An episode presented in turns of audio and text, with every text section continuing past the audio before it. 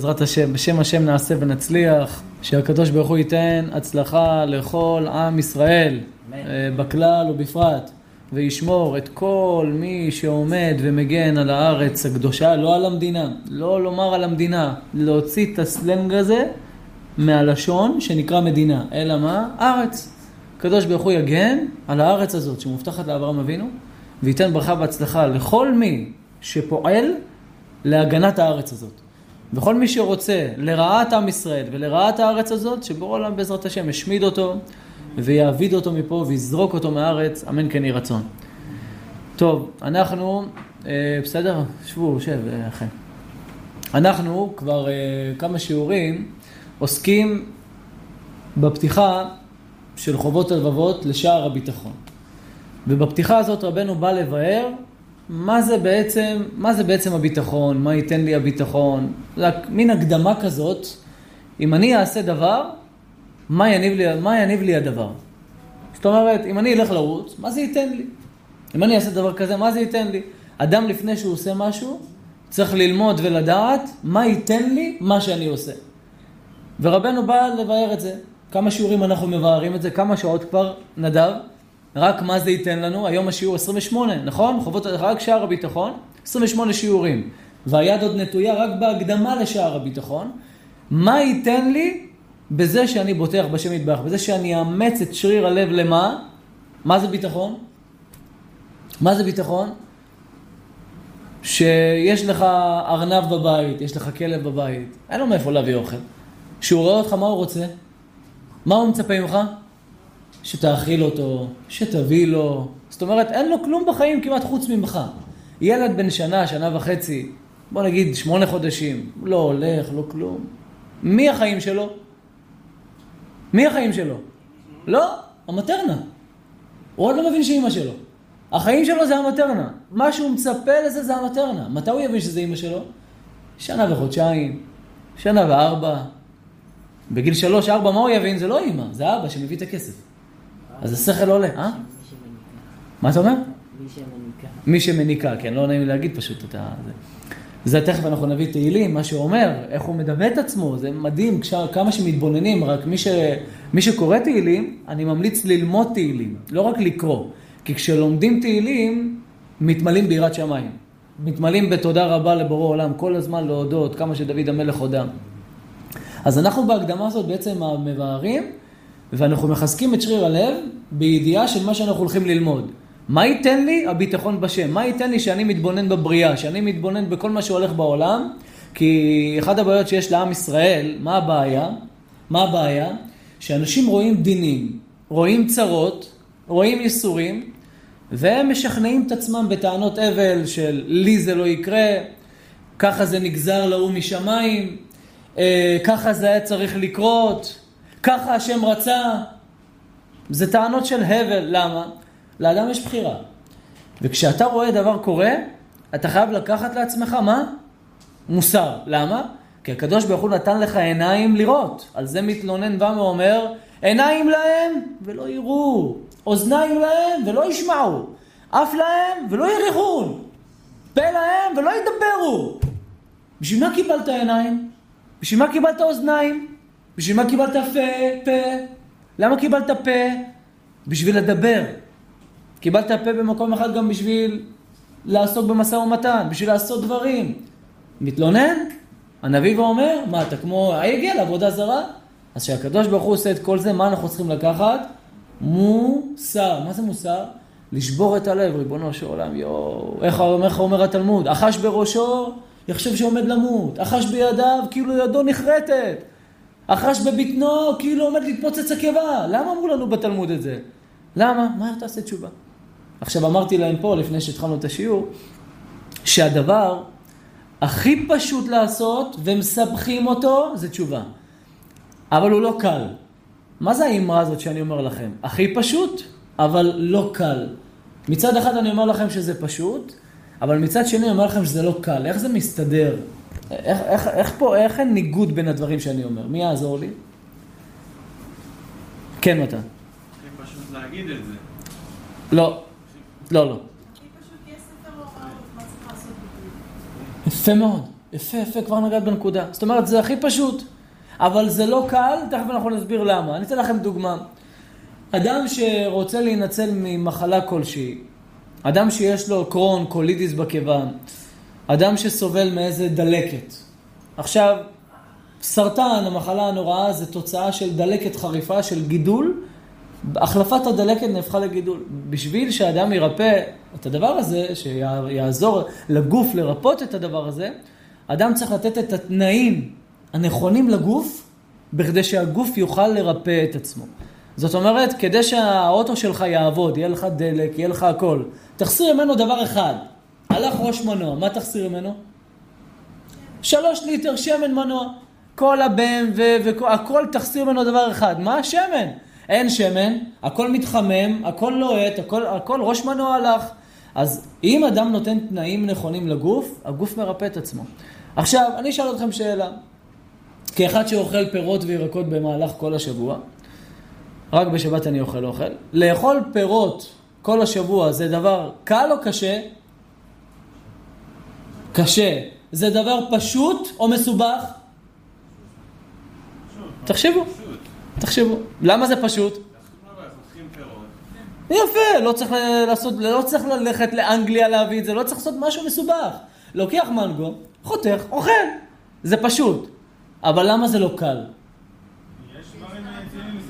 אה, מה אמרת? מה אמרת? בדיוק, בדיוק. זה ההבדל בין, בדיוק למה אין, אה, אין תנגודת ביניהם לבין הדברים שאמרתי. יש דברים שהם פשוטים בעשייה הפיזית, אבל הם לא קלים במוח, הם לא קלים בנפש, וזה השיעור היום.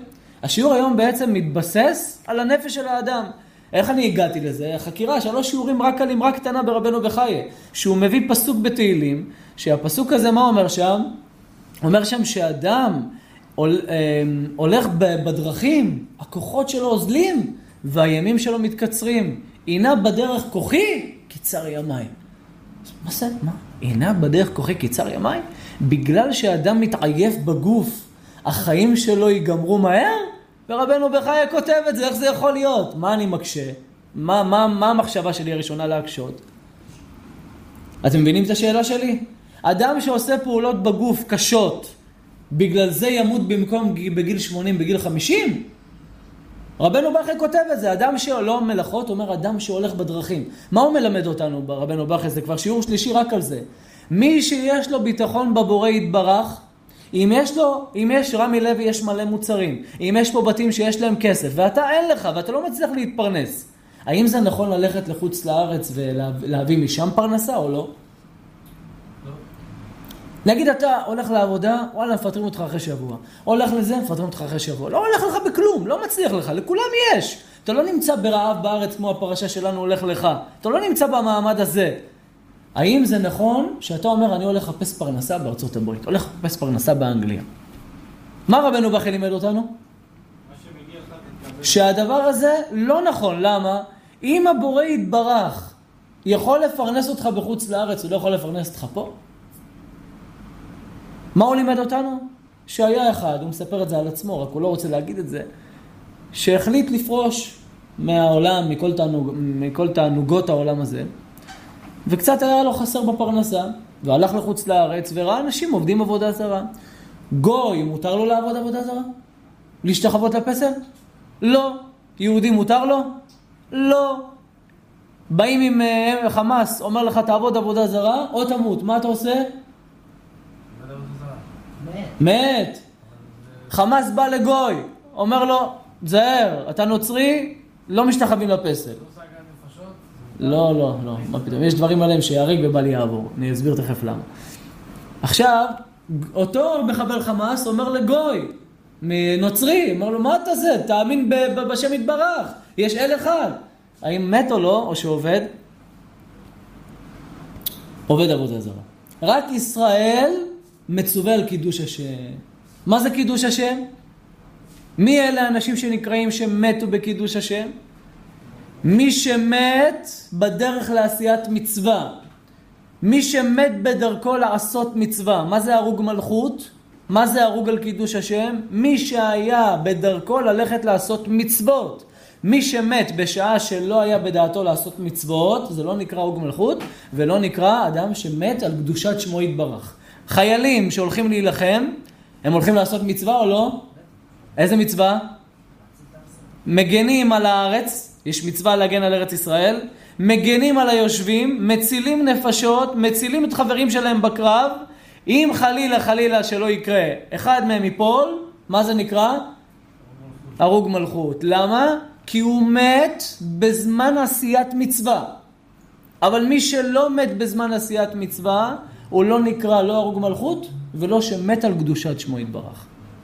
פשוט ביותר, נרחיב וצריך לעשות בזה כמה, כמה שיעורים וכמה פנינים רק בדבר הזה, כי יש, אנשים לא מבינים את המושג האמיתי של קידוש השם והרוג מלכות. אז עכשיו, איפה הייתי? רגע, מתן פשוט מפקן אותם. שאלה אם אותו חייל כן. הולך להילחם כי הוא עושה לו את הכוח של המדינה. אה, זה לא משנה, זה לא משנה בפועל, כי מתוך שאור לשמה יבוא לשמה, ולמדנו שאדם שעושה מצוות, אפילו שהוא לא כיוון, יש לו שכר. מסכים? נכון שמצווה בלי כוונה כגוף בלי נשמה, אבל בכל זאת אדם מקיים על זה, מקבל על זה שכר. ובפרט אם זה אדם שעוד אין לו קשר כל כך ליהדות. אין לו את המחשבה הזאת עכשיו שאני בא עכשיו להגן על הארץ של השם יתברך וכולי וכולי, אבל בפועל הוא קיים מצווה. מה המתן? קשה לך? אה, בסדר, לא, תגיד קיבלתי, לפחות שאני אשמע... זה משהו אחר, זה משהו אחר. זה שאדם מת על עצם היותו יהודי, זה לא נקרא עדיין שהוא מת על קדושת השם, או שהוא הרוג מלכות. זה שתי דברים שונים. מת על היותו יהודי זה כפרת עוונות שהתחפר לו בגלל שהרגו אותו שהוא יהודי. אבל לבוא ולומר שכל מי שמת סתם ככה, באיזשהו מקום שהוא הרוג מלכות, או שהוא מת על קדושת השם, זה קצת קשה להגיד את זה. מי שלומד אה, לעומק, והנה התלמיד שלי גם חוקר את זה, אליאל, החקרן פה שבחבורה בעזרת השם. אז בכל אופן, רבנו בחייה לימד אותנו שלא ראוי לאדם ללכת למקומות וללכת הרבה בדרכים ולחפש פרנסה במקום אחר. אני לא אומר עכשיו אם זה בארץ ישראל ויש לך אוטו ואתה נוסע, סתם דוגמה, מפה לאילת. בסדר, נגיד זה גם טורח גדול. נגיד רבנו ברוך אומר, אל תעשה את זה, למה? חמש שעות חזור, חמש שעות, זה, זה מדכא את הבן אדם. עכשיו, תחשבו פעם, מה זה היה?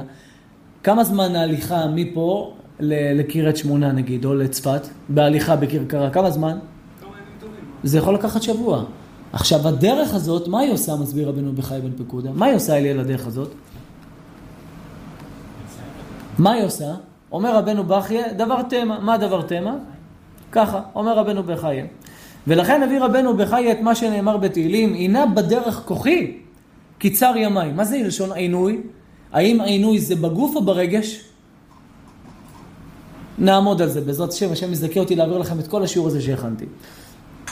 וכוונתו בכל זה לומר שהבוטח בשם יתברך יודע, מבין ושם בדעתו, שאם השם יתברך הוא על זן ומפרנס לכל, הרי יכול להטריפו בכל מקום מקום שרוצה. וצריך להבין, עניין זה שהוגשה לי, בדבריו של רבנו, כי תלה בשם הכתוב, הנה בדרך כוחי, קיצר ימיי. את קיצור ימיו של האדם בעקבות מעשה גופני לכאורה. כמו שכתב, זה הלשון של רבנו בחיי. ביטחון בשם יתברך מונע מהאדם מלכת בדרכים הרחוקים אשר מכלה הגופות וממהרת השלמת ימי החיים. מה זה אומר? אדם שהיה צריך לחיות עד גיל 80, אם הוא לא יבטח בשם, מה הוא יעשה? יהיה לו קצת חסר בפרנסה, לאן הוא ילך? הוא ילך לדרכים, ילך לחפש כל היום, לא יאמין, הוא לא מאמין בהשגחת השם כמו שצריך, אז הוא מענה את עצמו בדרך. רבנו בכי אומר דבר פלא, שהדבר הזה יגרום לו לקיצור חיים. זאת אומרת, אם נגזר לו שיחיה עד גיל 80, ימות בגיל 60. מה קשה לכם? מה קשה לכם? ממתי מצב גופני, אני לא מדבר על רצח או מוות בהריגה כזאת, ממתי מצב גופני משפיע על החיים של הבן אדם ועל תוחלת החיים שלו? אתם מבינים? אתם, אתם מבינים מה אני אומר? חטאו בעגל. למה מתו בעגל? כי חטאו. למה מתו בסדום ועמורה? למה מתו? עשו מסיבות, עשו כל מיני דברים, עשו שם היה בלאגן. למה מתו? למה מתו? החטא. זאת אומרת, המוות בעקבות מה מגיע? החטא. זאת אומרת, המצב הרוחני הוא משפיע על מה? על המצב הגופני. אז איך רבנו בחיי בא ואומר שעל ידי שאדם ילך בדרכים וילך רחוק, הוא יקצר את החיים שלו. אני מבין, הגוף שלו יתעייף. אבל לבוא ולומר שהדבר הזה משפיע על תוחלת החיים, לבוא ולומר שתקצר 20 שנה, זה מה שלי הוגשה, ויש לי ראיות לזה. הנה, נאמר, יש מעשה על ישעיהו הנביא, ומי?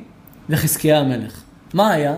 חזקיה המלך ראה ברוח קודשו שיבואו לו ילדים רשעים. אם אדם עכשיו רואה שיבואו לו ילדים מחללי שבת, האם בכל זאת הוא יביא ילדים? אה? כל אחד מאיתנו ודאי ירצה להביא ילדים. למה? אנחנו לא עושים חשבונות שמיים, זה מה שאנחנו רואים. ואם תדע שהבן אדם ידע שהילד שלו הולך להיות כופר ומשתחווה לפסל, עדיין יביא ילדים? אז יש הרבה צדיקים שאמרו שהם לא רוצים להביא ילדים. אם במצב הזה זה מה שיהיה, למה? כי מה יותר חשוב, הגוף או הרוח? מה יותר חשוב? מי- מאיפה כתוב? אה? בדיוק. והרוח תשוב אל האלוהים אשר נתנה. מה ששב אל הקדוש ברוך הוא זה הרוח. מה זה רוח?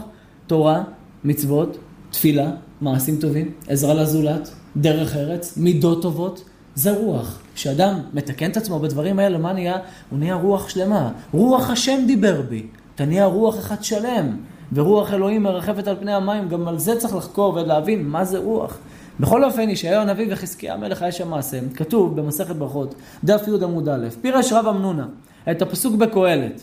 כתוב, מי כהחכם ומי יודע פשר דבר, חוכמת אדם תאיר פניו, ועוז פניו יסונה, יש, ועוז פניו ישונה. מי הוא כמו הקדוש ברוך הוא, שיודע לעשות פשרה בין שני צדיקים. מה זה אומר? רן, יש לו טענות על פלוני, ופלוני, יש לו טענות על רן. ברוב הפעמים בחיים, יש רק אחד צודק. רוב הפעמים בחיים, מסכימים? רק אחד צודק.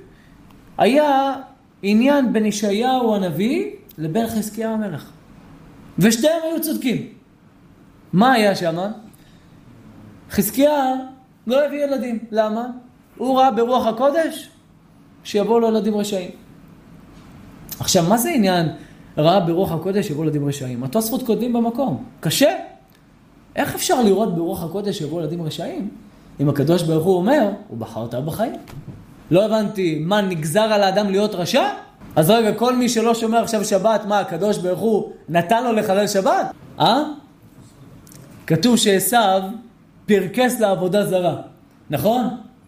הייתה הולכת רבקה, הייתה עוברת רבקה בין בתי מדרשיות, מי היה יוצא? יעקב.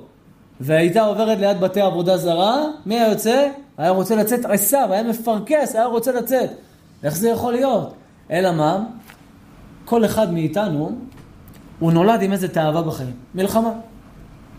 ויש בן אדם נולד עם מלחמה כזאת, ויש אישה נולדה עם מלחמה כזאת. היום המלחמה של נשים זה צניעות, רוב המלחמה של נשים. של נשים נשואות זה כיסוי ראש, מלחמה, זה לא פשוט. מלחמה של גברים, לא ללכת לים. אה, לא לראות כדורגל. זה כבר נהיה מחנה משותף בין תאווה כזאת. מלחמה, זה לא צחוק, אל תצחקו כל מה שאני אומר, זה ודאי מה שאני אומר לכם. יש מלחמה היום של הרבה גברים ובחורים לא לראות כדורגל, עם עצמם. יש גם בחורי ישיבות, שקצת נחשפו לכדורגל, הם באים לקיוסקים, יושבים, רואים כדורגל. מסיימים את הלימוד, אני ראיתי במו עיניי, מסיימים את הלימוד, חבורה של חמש בחורי ישיבות, יושבים, רואים כדורגל. לא משנה עכשיו, אבל... רואים כדורגל. ואתה בא ואתה שואל אותם, תגיד לי, אתה שואל אותם, תגיד לי, מה, מה קרה? למה... קשה לי, לא יכול. לא עומד בזה. אתה מבין אותו. למה אתה מבין אותו? למה אתה מבין אותו? קודם כל באת משם. אתה מבין שזה המלחמה שלו. אז כל אחד בא לפה לחיים עם איזה מלחמה מסוימת. אבל יש אחד שהנטייה שלו לזה יותר גדולה. עשו, כן היה לו בחירה. אבל היה לו, היה לו מידה לעשות חטאים, הוא בא עם כוח חז, חזק לזה. יש ילד, אתה מדבר איתו, הוא כל הזמן עייף כזה, כל הזמן יושן, לא בא לי לעשות כלום. ויש אחד בבית, יכול לשבוך את הבית, כל הזמן קופץ. אה? יש אחד כעסן, יש אחד תזרוק עליו משהו, יגיד לך, הכל בסדר, לא, הכל טוב. יש אישה, ישר נדלקת. מה אתה, אתה, אתה, מי אתה ומה אתה? עד שאתה מרגיע אותה צריך לשים מכונת קרח עליה. ישר, צרחות. ויש אחת רגועה, לא, הכל בסדר, חיים שלי וזה, אין כמוך. גם שבעלה מתעצבן עליה, לא, הכל בסדר. זה נדיר. אבל יש דבר כזה. זאת אומרת, הקדוש ברוך הוא לא עשה פה אנשים שווים. יש אחד ותרן, יש אחד זה, אבל לכל אחד יש נטייה למשהו. עשו, אם היה בוחר בטוב, היה עוקף את יעקב אבינו. למה? למה? כי הניסיון שלו היה יותר גדול, הוא כן יכל לבחור. אז קודם כל פירקנו את הדבר הזה שבן אדם יכול לראות שיהיה לו רשע, ילדים רשעים. זה לא אומר שאין להם בחירה. אז מה חזקיהו פחד? לא שלא אין להם בחירה לעשות טוב. הוא פחד שהם יבואו עם כזה ניסיון לעולם, והם לא יצליחו לעמוד בזה. וזה מה שהתנאים פחדו. מה הם פחדו? מה הם אמרו? יתי ולא אחמינה, יהיה. יהיה ניסיונות קשים, אבל אנחנו לא רוצים להיות שם. תנאים, אתה יודע מה זה תנא? לא רוצים להיות. למה? שקר. גלובוס מתגלגל, חרטטנים בכל מקום, פוליטיקאים בכל מקום, כל אחד רוצה את המקום שלו. שקר זה, שקר זה, שקר תרופות, שקר כימותרפיה, שקר הקרנות, שקר כדורים, בכל מקום שקר. האמת תהיה נהדרת, מחפשים אותה, אה, איפה אתה? אתה פה? אתה פה? מה זה אומר אתה פה? מה זה אומר הדבר הזה? כמה שאתה חושב שהאמת אצלך, אם אתה לא תמשיך לחפש את האמת, אתה בסופו של דבר תיפול. אמרתי לתלמידים לפני שלוש שנים אמרתי להם, אתם יכולים לשאול אותם פה. אתם עוד לא יודעים באיזה שקר מדובר בעולם, אתם עוד לא יודעים מה הולך לקרות. מי חשב קורונה? מי חשב חיסולים? מי חשב את הדברים האלו? אמרתי להם, תקשיבו, זה לא, אומר להיות פה משהו יותר חמור. והיום אנחנו מבינים בפשטות שהדברים קורים. איזה הפתעות אנחנו מגלים. אני אומר לכם, כל מה שגיליתי לציבור וכל מה שהציבור יודע וחושב שאני גיליתי אמת, אני אומר לכם שזה 20 אחוז, זה רק מה, מהעשרות. אם אני אפתח את הדברים שיש לי להגיד, אנשים לא יודע מה יקרה פה. אבל גם זה יבוא בעזרת השם בעיתו ובזמנו. כי יש בידינו חומרים מפחידים. וזה יבוא בעזרת השם. ואם זה לא יתגלה דרכנו, מה כתוב? עוף השמיים יוליך את הכל. עוף השמיים. את הכל או את הכל? מה כתוב? את הכל. איך אומרים קוף? קוף. יש, יש, יש כ', יש קול ויש קוף. כשאומרים חטא, צריך להגיד ח, חני, בסדר? יש שם כזה, חניאל. אז יש חן ויש חני.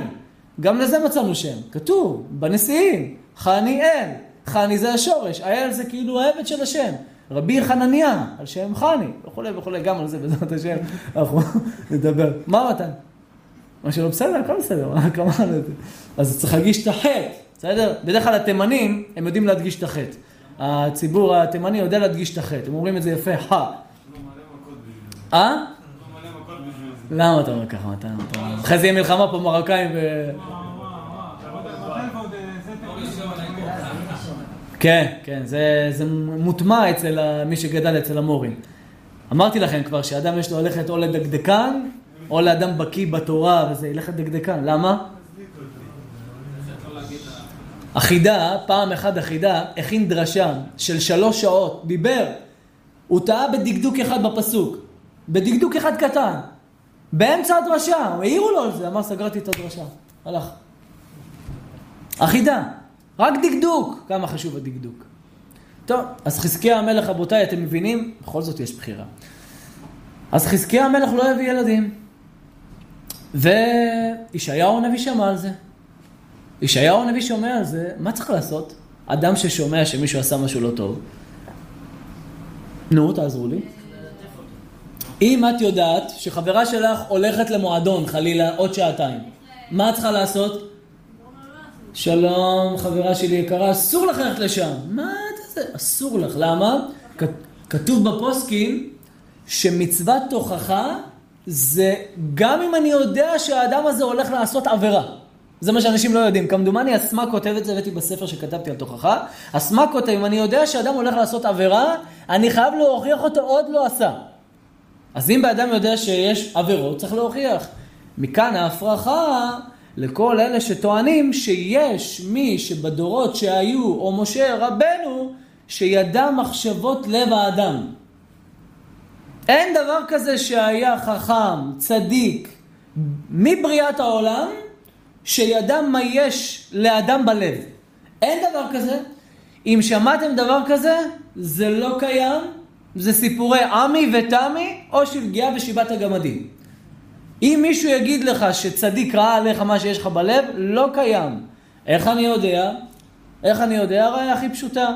אם יש מישהו בעולם שיודע מה אני חושב בלב, או מה שעשיתי בחדרי חדרים, מה הוא מצווה? אה? להוכיח. מה זה? ראיתי ברוח הקודש, עשית עבירה. אני חייב להוכיח אותך. אז רגע, בוא נחזור לדורות הנביאים. מה כתוב? שהיה מעשים שהנביאים לא ידעו שהיו רשעים בתוך עם ישראל. אז הם לא היו מצווים להוכיח. אבל ברגע שהמעשים היו מפורסמים, הם היו חייבים להוכיח. אז זאת אומרת, אני השם חוקר ליבות וכליות. אז זאת אומרת, זה גם אחד מן השקרים שהטמיעו בנו, שיש צדיקים שראו מחשבות ליבו. לא היה ולא נברא סיפורי אגדות. אי אפשר שזה יהיה. למה? הם הפכו את הבנים של השם לשם יתברך. הדבר הזה לא יכול להיות. השם אחד הוא שמו אחד. אחד ישתבח שמו. רואה ללב של האדם. רק הוא רואה מסתרי הלב. לכן נסתרים דרכי השם, הוא רואה את הנסתרים, הוא רואה את כל הדברים האלו, נסתרות דרכי השם, הוא השתבח שמולד. לכן זה חשוב מאוד להוציא מהקופסה ומהשכל שיש איזה מישהו שיכול לראות את המחשבות הלב. אפילו יצר הרע לא יכול לדעת מה שיש לך בלב. רק השם יתברך יודע. זאת אומרת, אם אתה רוצה לעשות מצווה, אתה רוצה לקרוא תהילים עוד חצי שעה, מה אתה אומר לעצמך בלב? אל תגיד לאשתך, אל תגיד לך, לחבר שלך, אני רוצה לעשות תהילים, עדיף שתגיד את זה בלב, אלא אם כן אתה איתו שותף במצווה. עדיף שתגיד בלב. זה סודות מאוד חשובים אני נותן לכם. זה ינחה אותם לאורך כל הדרך. אז ישעיה הנביא ידע מהמעשה הזה. לא שהוא ראה ברוח הקודש. שמע שחזקיהו הנביא, לא, המלך לא רוצה להביא ילדים. מה היה צריך לעשות? להוכיח אותו. הוא עשה את זה או לא עשה את זה? לא עשה את זה. למה? מה הטענה? למה הוא לא עשה את זה? הטענה של ישעיהו הנביא הייתה, קודם כל טענה של חזקיה המלך. כל אחד והטענות שלו. ישעיהו הנביא אומר, איך אני אלך למלך? יהיה ביזיון לנביא. מי הלך לאחאב? אחאב הלך לאליהו? או שאליהו הלך לאחאב? אליהו הלך לאחאב. שמים לב? זה מי טען את זה? מי טען את הטענה הזאת? חזקיה המלך. חזקיה המלך אומר, מה פתאום? אחאב היה מלך. אליהו היה נביא. מי הלך למי? נביא בא למלך. אני לא צריך ללכת לישעיהו הנביא. מה הטענה של ישעיהו? מה הטענה של ישעיהו? והנה ישעיהו הנביא רצה להוכיח את חזקיהו המלך על זה שלא נשא אישה ולא יביא ילדים. והייתה טענתו שהרי כתוב שאליהו הנביא הלך לאחיו, כמו שכתוב, ויהי ימים רבים ודבר אדוני היה אל אליהו. בשנה השלישית לאמור, לך אראה אל אחיו. אז חזקיהו המלך צודק בטענה? בוודאי שהוא צודק. רגע, אז אם, אם הוא צודק, למה ישעיהו הנביא לא בא לחזקיה? כי גם ישעיהו הנביא צודק. איך הוא צודק? ככה. כי כך מצינו ביורם בן אחאב, שהוא הלך לאלישע, ויורם היה מלך, ובכל זאת הלך לאלישע הנביא. יש פה שתי טענות של גדולי עולם, שתיהם צודקים. איך פותרים את הבעיה? איך פותרים את הבעיה? מישהו בעולם יודע איך לפתור בעיה כזאת? יש איזה בית דין שהוא שיכול לפתור דבר כזה? מי כהחכם יכול לעשות פשע? רק אחד עושה פשרה. רק אחד בעולם. מי זה? השם יתברך. איך פותרים את הבעיה הזאת שכל אחד צודק? מה עושים מתן? מה עשה? עשה את חזקיה המלך חולה. נהיה חולה. ישעיהו הנביא, אמר לי ישעיהו הנביא, אה, אה, אתה לא הולך למלך, אתה הולך לעשות ביקור חולים. לך תבקר את חזקיה הנביא, המלך. למה נתן חולי דווקא לחזקיה ולא לאלישע? לישעיה? כי מי היה חוטא פה? חזקיה, ואין יסורים? בלא עוון, בסדר? בא ישעיה הנביא, בא לבקר את חזקיה. מה עשה? הוכיח אותו. אמר, אתה חולה ככה וככה? מת אתה ולא תחיה. למה? לא הבאת ילדים לעולם. אז הוא אומר לו, אמר לו את הטענות שלו, ואז הוא אומר לו, זה לא משנה, היית צריך להביא ילדים לעולם. ועכשיו מת אתה ולא תחיה. אז הוא אומר, אתה יודע מה, אם זה ככה, תביא לי אתה את הבת שלך, אני אתחתן עם הבת שלך, שיהיו זכויות, שיהיה ילדים צדיקים. מה אומר לו ישעיה הנביא? מה פתאום? נגמר הסיפור, הנבואה שלי כבר אמרה, נאמר אמר את הנבואה שלי. מת אתה ולא תחיה, נגמר, אתה מת. מה אמר לו? אה? כלה נבואתך בן אמוץ, לך לך. אתה לא יודע, אתם לא יודעים כולכם מי זה השם יתברך. כולכם פה, גם אני, לא יודעים כמה רחמי השם יתברך מרובים עלינו. אתם לא יודעים בכלל כמה.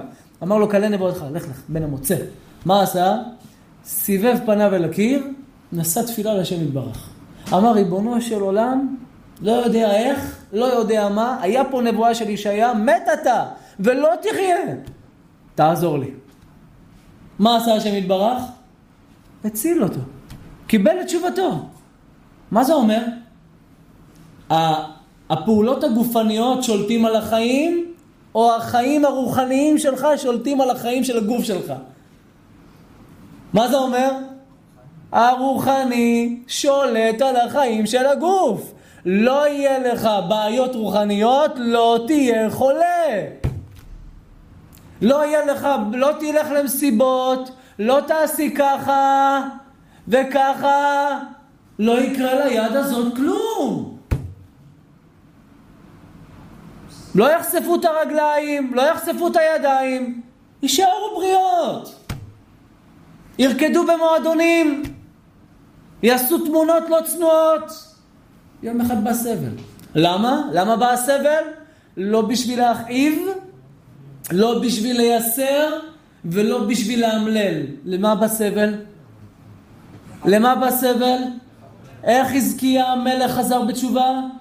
חולי, סבל, יסורים, עשה אחד ועוד אחד, הבנתי, הבנתי.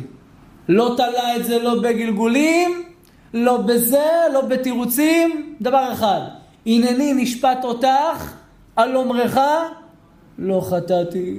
אתה אומר, מה עשיתי? יש לך כאב ראש, מה עשיתי? מה זה מה עשית? עשית! עשינו! ודאי שעשינו! היינו רעים לשם יתברך. עשינו עבירות. עשינו דברים נגד רצונו יתברך, לא בירכנו בכוונה. עמדנו אשר יצר, עשינו בזלזול, עם טקטוקים בטלפון. עשינו! מה זה לא עשיתי? הנני נשפט אותך, על אומרך לא חטאתי. קודם כל עשיתי, ריבונו של עולם, חטאתי, אביתי, פשעתי, אני אשם. לכן תשובה זה הדבר הכי פשוט לעשות. אבל מה?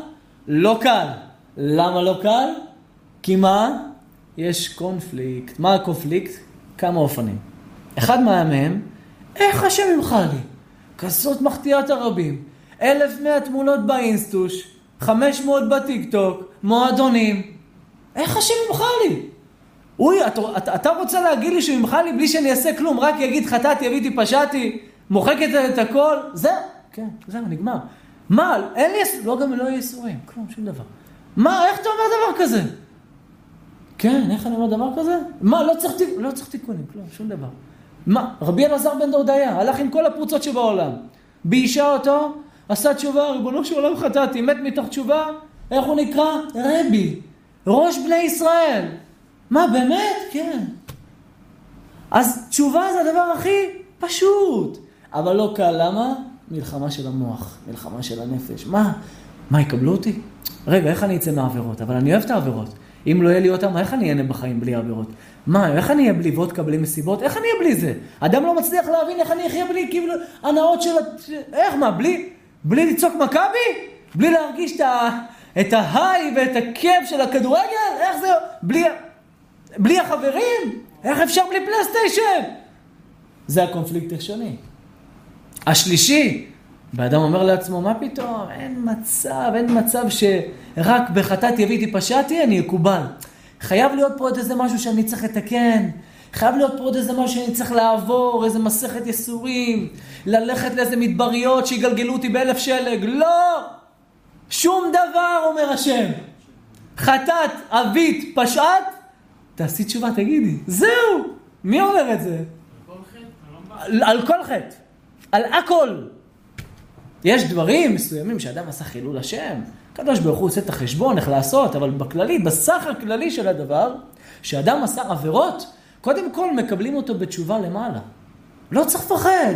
מה זה נותן לכם שאני אומר לכם את זה? שאם חלילה אתם נמצאים באיזה מצב לא טוב, אם חלילה מחר נפלתם, חלילה, מה זה נותן לכם? שתעשו תשובה במאה אחוז. ולא רק שתעשו תשובה, אחת הבעיות של עושי התשובה זה שאם הם לא מאמינים בתשובה, התשובה שלהם לא תתקבל.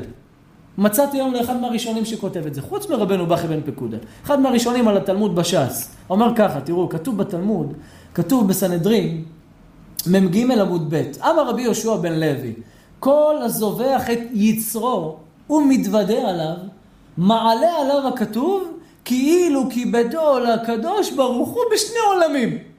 שימו לב, זה תלמוד בבלי מפורש. זה קבלה למשה מסיני. רבי יהושע בן לוי, אחד מעשרה אנשים שנכנסו לגן עדן בחייהם, אומר לך במילים האלו, כל הזובח את יצרו ומתוודה עליו, מעלה עליו הכתוב כאילו כיבד לקדוש ברוך הוא בשני עולמים. העולם, מה זה בעולם הבא? מה זה זובח את יצרו? אדם נפל בעבירה, עשה חטאים, עשה דברים לא טובים. דכתיב, זובח תודה יכבדנני. ואמר רבי יהושע בן לוי, בזמן שבית המקדש קיים, אדם מקריב עולה, שכר עולה בידו. מנחה, שכר, עולה בידו. או שכר עולה בידו, מנחה, שכר מנחה בידו. אבל מי שדעתו שפלה, מה זה שפלה? מה קשור שפלה לתשובה? מה קשור שפלה לתשובה? יפה, אליאל. אם אדם חושב שהוא משהו, שהוא פועל בכוחות עצמו, שיש לו איזה משהו בחיים, דעתו לא שפלה. אבל אם הוא יודע, רגע, היד הזאת היא ממך, והמחשבה הזאת היא ממך, והפה הוא ממך, והאוזן הוא ממך, וזה הכל שלך. אם אני אעשה בהם דברים לא טובים, מה כל אדם צריך לעשות? אם אתה נותן לבן אדם כל יום אלף שקל והוא יורק עליך, תמשיך לתת לו? אה, יש מישהו בעולם שיעשה את זה? אם אתה עוזר לפלוני באלף שקל ואתה קונה לו לבית והוא, אחרי שהוא מסיים את הפיתה פלאפל, הוא עושה לך יורק עליך. תמשיך לתת לו? מי? פעם אחת לא נותן לו. אז מה הקדוש ברוך הוא צריך לעשות עם הפה שלך והידיים שלנו והרגליים שלנו? לכן לפעמים בלילה אתה קם, אתה לא יכול להזיז את היד. לא בגלל שזה הטבע, לא. כי כולם ישנים ככה ולא קורה להם. כי הקדוש ברוך הוא אומר, תחשוב מה אתה עושה עם היד. תחשוב עם מה אתה חוטא עם היד, איזה עסקאות אתה עושה עם היד, מה אתה מתקתק בטלפון ביד, על מי את מלכלכת, על מה אתה מלכלך, תחשוב. הרדמתי לך את היד בלילה, כדי שתחשוב. אזהרה קלה. אסור שאדם יראה הכל כמקרה. מה זה מקרה? מה זה מקרה? השם יקרא, השם קרא, יקרא, יקרא לפניי. אז אומר, מי שדעתו שפלה, מעלה עליו הכתוב כאילו הקריב בכל הקורבנות כולם, כל היום. שנאמר זבחי אלוהים, רוח נשבר, הלב נשבר ונתקה, אלוהים לא תבזה. איפה היינו? אז אמרנו, מי שדעתו שפלה, מעלה עליו הכתוב, כאילו הקריב כל הקורבנות כולם. אז עכשיו יש שאלה, מאיפה הם הביאו... אה? אה. אז עכשיו, מאיפה הם הביאו ראייה לדברים שלהם חז"ל? מאיפה ראייה? איפה אתם רואים בפסוק, מפה, שכל מי שדעתו שפלה, מעלה עליו הכתוב, כאילו הקריב כל הקורבנות כולם. מאיפה אתם רואים? אני אקריא לכם, תגידו לי מאיפה. זבחי אלוהים, רוח נשברה, לב נשבר ונתקה, אלוהים לא תבזה. הבנתי לב נשבר, אלוהים לא תבזה, נו, כאילו הקריב קורבן, אבל מאיפה שהקריב כל הקורבנות כולם. שגם כשחז"ל אומרים משהו, הם לא יכולים להביא דבר וזהו, נגמר הסיפור. חייבים להביא אסמכתה לדבריהם. מה זה השאלה בגמרא מנה נמילה? מאיפה, מאיפה ראיה שלכם? שואלים את חכמים, מאיפה יש לך ראיה? מה אתה מביא לי דברים? צריכים להביא ראיות. מאיפה אז בפסוק, זבחי אלוהים, רוח נשבר, הלב נשבר? מאיפה ראיה שהקריב כל הקורבנות כולם? נו, מה? מה? יפה, זבחי לשון רבים. לא אמר זבח אלוהים, זבחי לשון רבים. טוב, והנה, אומר בבית הבחירה למאירי, לעולם יהיה אדם מכניע את יצרו תמיד, ומעלה חטאיו על ליבו, שימו לב, תכניסו לכם את זה לראש לכל החיים, ויהא בטוח שתשובתו מתקבלת בכך. שימו לב, אם אדם פה עושה תשובה, עשה עבירה אתמול בלילה, לא יודע, עבירה חלילה הכי חמורה, ושהוא עושה תשובה, יש לו בלב שהקדוש ברוך הוא לא קיבל את תשובתו, התשובה שלו לא תתקבל. אם הוא אומר, לא, חייב לקרות לי איזה משהו, לא, אני חייב לעבור איזה משבר, לא התקבלה תשובתך. נגמר. אומר המאירי, ויהיה בטוח שתשובתו מתקבלת בכך, שאף סוף כוונת הקורבן לא הייתה אלא להכנעת הלב. ולווידוי החטאים, והוא שאמרו כל הזובח את יצרו מתוודה עליו, מעלה עליו הכתוב כאילו הקריב קורבן, וכן אמרו וכולי. אז אומר המאירי, מלמד אותך, שתשובה זה דבר פשוט מאוד לעשות. אמנם לא קל, כי יש לך הרבה קונפליקטים בראש, אבל זה פשוט. לכן, המסקנה היא, מי שלא היה פה מתחילת השיעור, שהרוחניות היא זו שקובעת את מצב הגופניות. ואיפה אנחנו לומדים את זה? כתוב בתורה, ומחלליה, מחלל שבת, מות יומת. כתוב במפורש, מי שמחלל שבת, מות יומת. מה קשור חילול שבת למוות? מה, היה לי שרירים? יש לי כוח בידיים? מה זה קשור? התורה אומרת לכולנו, מה אומרת התורה? שאם לא תשלוט ברוחניות שלך, לא תוכל, תוכל לשלוט גם בגוף שלך. ואנחנו רואים את זה יום יום, רואים את זה כל הזמן בחיינו. אדם שהוא חכם יכול ליפול באיזה עסק גדול. צבא שהם חזקים ויש להם את המודיעין הכי חזק. יכול אה, פשלה כזאת, 1,500 נרצחים, זה, זה מספר שהוא לא מובן. רק בבארי, 120 נרצחים. זה כמו שאדם יש לו חברים בשכונה, ש-120 אנשים מתו לו שם. זה מספרים לא, לא נתפסים. 220 שבויים. מה, מי חלם, מי דמיין, מי חשב? והתריעו, תצפתיות, תצפתיות אומרות, היו, אמרנו, שבועיים לפני, שלוש, ואין, שהקדוש ברוך הוא רוצה להרדים, הוא מרדים. והיית משוגע עם הרי עיניך, והיית ממשש, היית, היית הכל בהפעלה אצלך, אתה לא רואה כלום, והכל חסום. למה? שהרוחניות חסומה, הגוף חסום. אז אם באדם רוצה הצלחה בחיים, רוצה שמחה בחיים, רוצה טוב בחיים, לאן אתה צריך להתקרב? לאן? לטוב. אתם יודעים, אצל נוח, שואל הכלי יקר שאלה במקום. למה הקדוש ברוך הוא המית את כולם במים? למה? שואל הכלי יקר, מה המים? זרוק עליהם אש, גופרית, עשה להם איזה משהו, תעשה לו לא יודע מה. למה במים? אומר הכלי יקר, אין, אין דבר כזה שיהיה דבר לא כנגד דבר. אין דבר כזה שהאצבע שלך תיפגע אם לא פגעת באצבע. אם לא עשית משהו למישהו באצבע. זה דבר שכל אדם צריך לדעת אותו. מה לפי דעתכם ולמה קרה לדור המבול שהקדוש ברוך הוא העביד אותם במים? בואו נמנה את העבירות שהיו בדור המבול העיקריים. מה היו העבירות? מה היו העבירות? גילוי עריות. גילוי עריות. מה זה גילוי עריות? השחית כל בשר. מה זה גילוי עריות? אח הולך עם אחותו, בסדר? אישה זה הולכת עם בעל שלו, זה נקרא גילוי עריות, בסדר? היא בחורה פנויה, אישה פנויה עם גבר פנוי, זה לא נקרא גילוי עריות, בסדר? זה שתדעו. גילוי עריות זה אח ואחות, כל שאר הבשר הקרוב. אז עכשיו אומר הכלי יקר, אומר ככה, תשמעו איזה יופי, כמה מוסר יש פה. אומר הכלי יקר, מפני מה העניש השם יתברך את דור המבול דווקא במים? מישהו שאל את השאלה הזאת? מי שאל פה את השאלה הזאת? אז אני שמעתי, כשהייתי קטן, כמה תירוצים, למה הענישת במים? כי השחיתו זרעם. והשחית במים חמים, כמו שהזרע חם והאדם רותח בתאווה. אבל הכלי יקר מפתח את זה למושגים אחרים.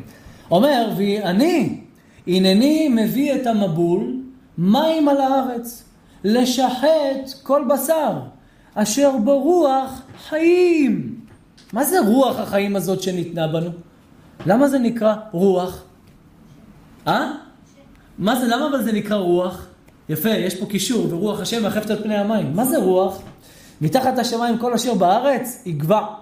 וכתב הכלי יקר, טעם לדינם של דור המבול במים, ומפני שחטאו בשלושה דברים עיקריים. מה הם? עבודה זרה, זנות וגזל. מה קשור? בעבודה זרה נאמר, תשמעו טוב, אותי עזבו, מקור מים חיים. אני מים חיים, אומר השם. מה זה מים חיים? לא מברז עם כלור. אני המים הכי נקיים בעולם. התורה שלי הכי נקייה. אותי עזבו, לא רציתם אותי.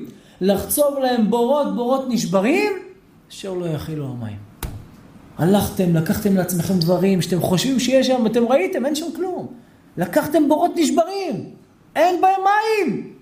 אומר הכלי יקר ונמצא, מידה כנגד מידה. הם עזבו את השם יתברך שנקרא מים חיים, שילמו במים חיים. אני כותב במוסגר, אפשר לרמוז על מה שנאמר, לא יכילו המים, שעל ידי שחצבו באותם בורות נשברים, לא יכל להכיל אותם המים, כי היו המים מכסים את כל הארץ. הבנתם? הבנתם? הם חצבו בורות נשברים. מה הקדוש ברוך הוא עשה? לא נתן להם מקום שלא יהיה בהם מים. כל הארץ שלנו, מן הקצה לקצה, הכל היה מים. אתם קולטים? מבינים מה זה בכלל? אין כלום, הכל מים. כן, מתן. איך זה מסתדר בגלובוס? איך זה מסתדר במה? איך זה מסתדר בגלובוס? לא יודע, צריך לשאול אותם. אה, זה נוסחה כזאת שאתה לא מבין, וזה... אה, אתה צריך 30 שנה ללמוד. מה אתם רוצים שאני אלמד? את מה שאתם לימדתם משקרנים? אה? אתם מלמדים אותי מה ללמוד, ואז אתם מצפים שאני אענה לכם תשובות? אני כל החיים גדלתי על המושגים שלכם, אתם רוצים שאני אמציא לי מושגים חדשים שאף פעם לא למדתי? יש טיפשות וסכלות יותר גדול מזה? כן, מתן, מה? זה סוד פשוט. אה, כן. כי בעבודה זרה נאמר, אותי עזבו. וגילוי עריות, מה קשור גילוי עריות למים? נו, תפעילו את השכל. אני יודע, קצת קשה עם האזעקות והחרדות, סתם צוחק. מה קשור גילוי עריות למים? אה? בעוון גילוי עריות אמרו בתלמוד סנהדרין קז א', הבעל אשת איש, מי שהולך עם אישה נשואה, מיתתו בחנק. נו, בסדר, מה קשור? שימו לב, אדם שחושד באשתו, שבגדה בו, לאן לוקח אותה? מה עושה שם? שימו לב, שימו לב, שימו לב. במקום אחר כתוב, בתלמוד, כתובות ל' עמוד א', שאף על פי שארבע מיתות בית דין נתבטלו, מכל מקום דין ארבע מיתות בית דין לא נתבטלו מן השמיים. מה זה אומר? שדין מיתות ארבע, ארבע, ארבע מיתות בית דין נתבטלו. למה? כי אין לנו מה? סנהדרין. אין מי שישפוט את האדם על העבירות. אבל מן השמיים לא ביטלו את העבירות. מה זה אומר? אדם שהלך עם אשת איש, וידוע שהוא הלך עם אשת איש. אין איך לקחת ממנו את הדין. מסכימים? אין סנהדרין. בורא עולם, אתה מדבר לבורא עולם, אתה אומר, תראה מה הוא עשה, איזה עבירות, אין לי איך לקחת את הדין. מה עושה השם יתברך? עמוד בתביעה. ימות או במים, בתביעה, או בחנק, סוג של חנק. מבינים את החיבור? סדום במה? הלכו עם נשים נשואות. קדוש ברוך הוא הפיל אותם בחנק. אני רציתי לומר, נכון, הקדוש ברוך הוא הבטיח שלא יביא מיטה יותר במים. אבל מה הוא עשה? השאיר זכר. מה הביא? שאישה בודקים אותה, איפה? במים המערערים. הקדוש ברוך הוא השאיר זכר לנוח, המים המערערים, אותם מים שהחריבו את העולם בגלל בגידות, בגלל מעשים לא טובים. הנה, הנה, הנה, עכשיו פה. המים המערערים. שימו לב תמיד שהכל חונה סביב המים. הכל סביב המים. יש משהו במים, סוד גדול במים. כשאני אומר סוד, זה לא סוד קבלי. סוד של השם יתברך, משהו במים. זה עוון גילוי עריות. וכמו שנאמר, על זאת תתפלל כל חסיד עליך, לעת, מצוא, רק לשטף מים רבים אליו, לא יגיעו. דוד המלך אומר דבר כזה, על זאת תתפלל כל חסיד עליך. שימו לב, לעת מצוא. כתוב בתלמוד, שואלים את הבן אדם ביום אחרי שהוא התחתן. באים כל הרבנים, אומרים לו, מצא או מוצא? מה זה אומר? מתן אתה תתחתן בעזרת השם, השם מזכה אותי לשאול אותך בקרוב וגם אתה חן, כל הרווקים שפה. אני אשאל אותך יום אחרי, מתן, מצא או מוצא? אה? מצא אישה, מצא טוב. מה כתוב מוצא? מוצא אני מר ממוות את האישה. אז, אז יש שתי תשובות. יש מצא, מצאתי טוב. ויש מוצא, מוות, מצאתי מר ממוות. אז זאת אומרת, דוד המלך אומר, תשמעו מה אומר. על זאת תתפלל כל חסיד עליך. לעת מצוא, מצוא. כל רווק חייב להתפלל כל היום למצוא מה? למצוא אישה. בשביל מה? רק לשטף מים רבים אליו לא יגיעו. למה? אם הוא לא יתפלל למצוא אישה, כל המים שבעולם ישטפו אותו. למה? כי הוא לא רק ילך עם פנויה, הוא ילך כרת, הוא גם יגיע לאשת איש, כי הוא פנוי. אז הוא מרשה לעשות, הוא מרשה לעשות חטאים. הוא מרשה עבירות לעשות לה, איזה דברים. ודרשו בתלמוד, בתלמוד, לעת מצוא זו אישה. ואומר הכלי יקר, מכאן נלמד שבהיעדר האישה, מאחר ואין לו אישה, אינו ניצול מעבירה. לכן יגיעו אליו כל מים רבים שבעולם. איך הכל קשור למים, איזה מדהים, איזה חיבורים. מה, מה אני בא להגיד לכם עוד פעם? תזכרו דבר, תזכרו דבר אחד, מצב הרוחני שלך קשור למצב הגשמי. אין שום סיכוי שבעולם אני מוכן להוריד את הכיפה, להפסיק לדרוש. אם האנשים פה ייתנו 20% מהעשרות ויקרה להם משהו בפרנסה. אין מציאות כזאת, לעולם לא תהיה עני. אם הרמב"ם והתלמוד אמרו, אין אדם מעני מן הצדקה ולא פחד ולא היזק נגללה בגלל הצדקה, אין עניות מצדקה. אין עניות מרוחניות. אין עניות מלעשות טוב. אין רע יוצא מזה שתעשה טוב. לא קיים מושג כזה בעולם. אז הגענו, ברוך השם, הגענו לידיעה הזאת שהמעשים הרוחניים משפיעים על המצבים הגשמיים. אז אנחנו חוזרים לאותה, אנחנו חוזרים לאותה שאלה. איך זה יכול להיות ריבונו של עולם, שרבנו בחייה בן פקודה אומר שההליכה בדרכים תשפיע על קיצור חייך. חייבים לעמוד על זה, לפענח את זה ולסיים העניין הזה. רבנו בחייה אומר למי שלא היה פה, שכל אדם שהולך בדרכים רחוקים להביא פרנסה ולא בוטח בשם, הנזק של התוצאה הזאת תהיה שהחיים שלו יתקצרו. ימהר ימי השלמת החיים, ואין דבר יותר חשוב מהחיים. אדם מוכן לעבור כמעט הכל, רק לא למות מן העולם. אז איך זה מסתדר לכם? נו, תירוצים. לא שערי תירוצים ננעלו, אלא תירוצים. כן?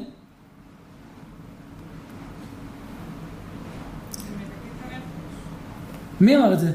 זה כל השיעור, זה המסקנה של השיעור, זכית זיווג הגון.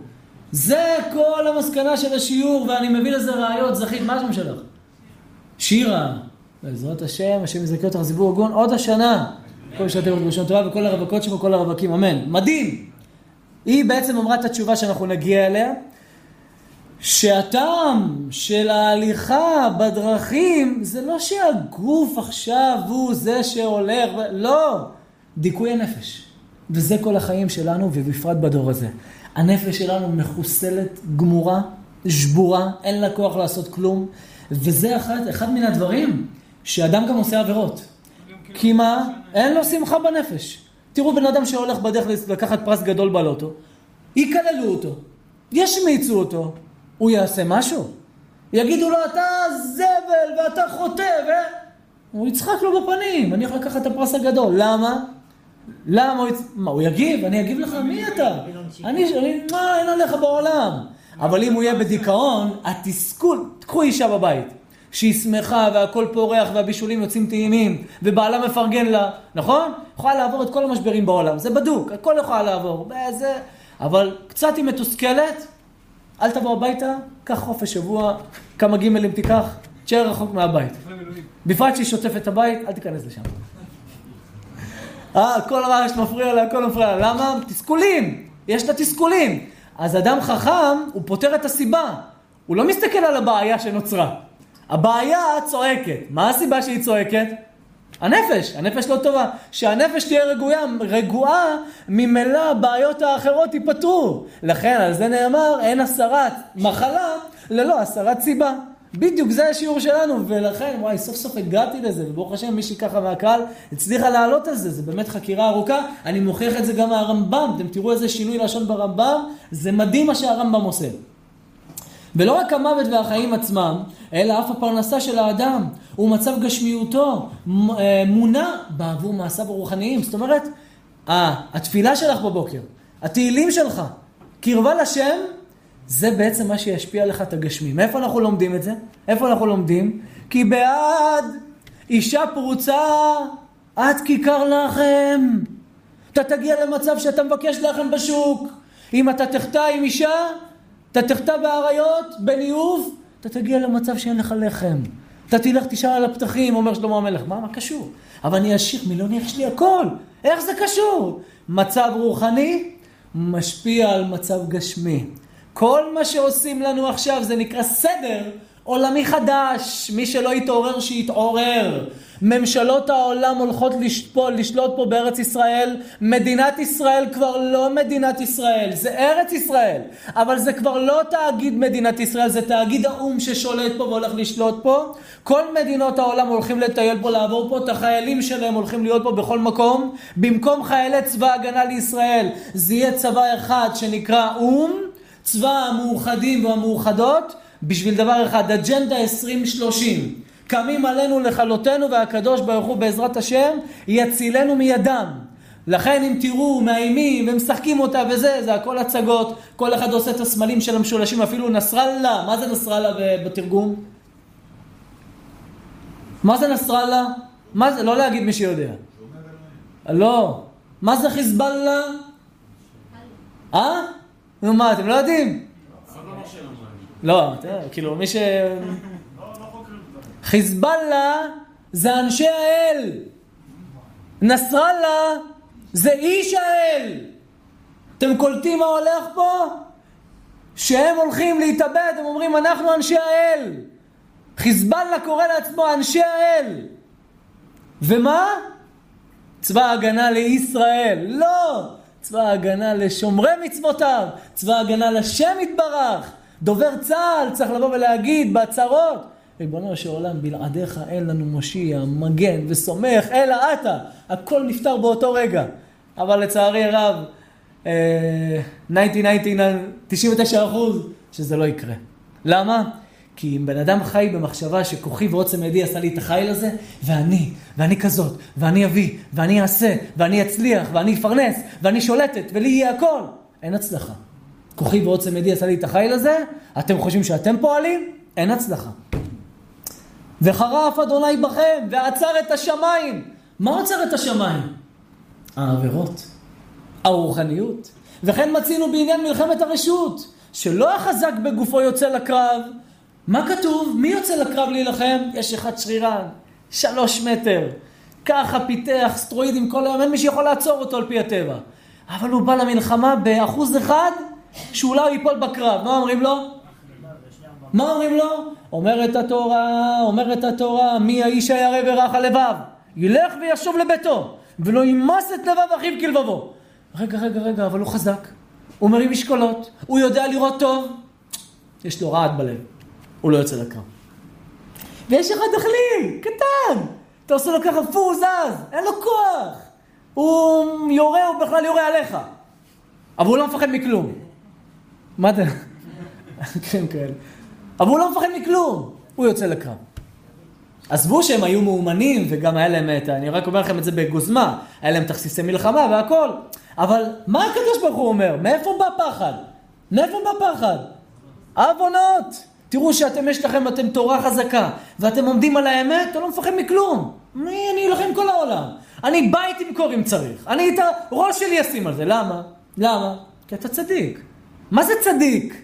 לעולם אדם לא יקרא צדיק אלא אם כן הוא מוכיח. מה זה נוח איש צדיק היה בדורותיו? מה למה כתוב על איוב איש, תם, ירא, שר, איזה מה שאלה אני הולך לשאול אתכם. שימו לב, אני אפתח לכם את איוב. זהו, נראה לי אני בא רק עם המחשב. איש תם, תשמעו את השאלה שאחד מהחברותות שלי שואל אותי את השאלה הזאת, אשר ססי, כתוב ככה. כתוב ככה. תשמעו טוב. איש היה בארץ עוץ, איוב שמו, והיה איש ההוא תם וישר וירא אלוהים ושר מרע. למה לא נאמר עליו צדיק? ולמה נאמר עליו כל התשבחות האלה? שימו לב, שימו לב. נוח היה צדיק, אתם יודעים למה? מה זה צדיק? צדיק זה אדם שמוכיח את בני דורו. אלה שחושבים שנוח התחיל להוכיח את בני דורו מאז שהוא התחיל לבנות את התיבה, הם חיים בבועה כזאת, לצערי הרב, שהם לא מבינים מה זה עניין התוכחה, כי אין מצב בעולם שנוח צריך להתחיל להוכיח את בני דורו מאז שהוא בונה טבע. למה? מי בחר אותך? אם לא עשית משהו לפני, אם לא הוכחת כמה מאות שנים לפני והתאמצת, למה שנבחר בך? כל נביא שנבחר להושיע את עם ישראל, איך הוא נבחר? כי הוא הוכיח את בני דורו. שימו לב, איך נקרא מוכיח? צדיק. רגע, בוא נחזור לאיוב. תם, ישר, ירא, שר מרע. כל זה בא לומר לך מי זה היה איוב. תם, לעצמו. ישר, לעצמו. ירא אלוהים, לעצמו. שר מרע, לעצמי. אבל לא צדיק, לא מוכיח. אתם קולטים מה אני אומר? אתם קולטים את המשקל? אתם קולטים איזה דבר הולך? אתם קולטים מה הולך פה? מי זה צדיק? אדם שמוכיח. מה זה מוכיח? לא שאתה רואה בחורה ברחוב, תמותי, זה לא נקרא הוכחה, זה נקרא סכלות. לא שאתה צועק על אנשים, אתם לגיהנום. זה לא תוכחה, זה סכלות. אין תוכחה כזו ביהדות. מה זה תוכחה? מלשון ח. שאני רוצה להגיד לך שהמיקרופון הזה יש לו ספוג, מה אני עושה? אני שם ספוג. אתה יכול להתווכח איתי עכשיו? לא, למה? הוכחתי לך. תוכחה זה מלשון הוכחה. זה לא בצעקות, לא באיומים, לא בהפחדות. צדיק, אם לא תשמור תורה ומצוות, יהיה רע. אני לא בצועק עליך, אני אומר לך מה שהתורה אומרת. אה, באמת? איך אתה מוכיח לי את זה? א', ב', ג', ד'. בוא תראה מה התורה הבטיחה, בוא תראה מה התורה קיימה. וואלה, אתה צודק, נכון. כמה אנשים עכשיו שומרים שבת בגלל מה שהיה במסיבה. פגש אותי מישהו בערב שבת, חילוני גמור, מעולם לא שמר שבת. כמה רבנים שמע, כמה אפילו אותי שמע. לא שמר שבת. אמר לי הרב חנן, שומר שבת הזאת. אמרתי לו, למה? ראיתי איך מתו. ראיתי איך הם מתו שמה. ראיתי איך ירו בהם, אנשים שחשבו שהם הולכים ליהנות. ראיתי איך ירו בהם. אני לא רוצה שזה יקרה גם לי. אני לא שומר שבת בשבילם, לא, לא. אני לא שומר שבת בשביל אשתי, אני מפחד על החיים שלי. אמר לי את האמת. אני מפחד על עצמי. כי אם אני אחלל שבת אני אגיע לשם יום אחד. לא היום, לא עוד שנה, אולי עוד שלוש שנים. מה, אני צריך למות בביתה כזאת? להיות בשבי? איזה אדם חכם. איזה אדם חכם. תראה מה זה אנשים שלא לוקחים מוסר. זה לקח מוסר. לכן אומר רבנו תם, בספר הישר, ללכת לבית חולים, זה יותר טוב מ-28 שיעורים בחורות הלבבות שפה. שלא יהיה אזעקות, קחו את עצמכם לבית חולים, שניידר, תראו את פרקינסונים, תראו זה. תראו איך אתם עושים אשר יצר, בוכים עוד שנייה. ספק אם תצאו מהשיעור תבכו בברכת אשר יצר. למה?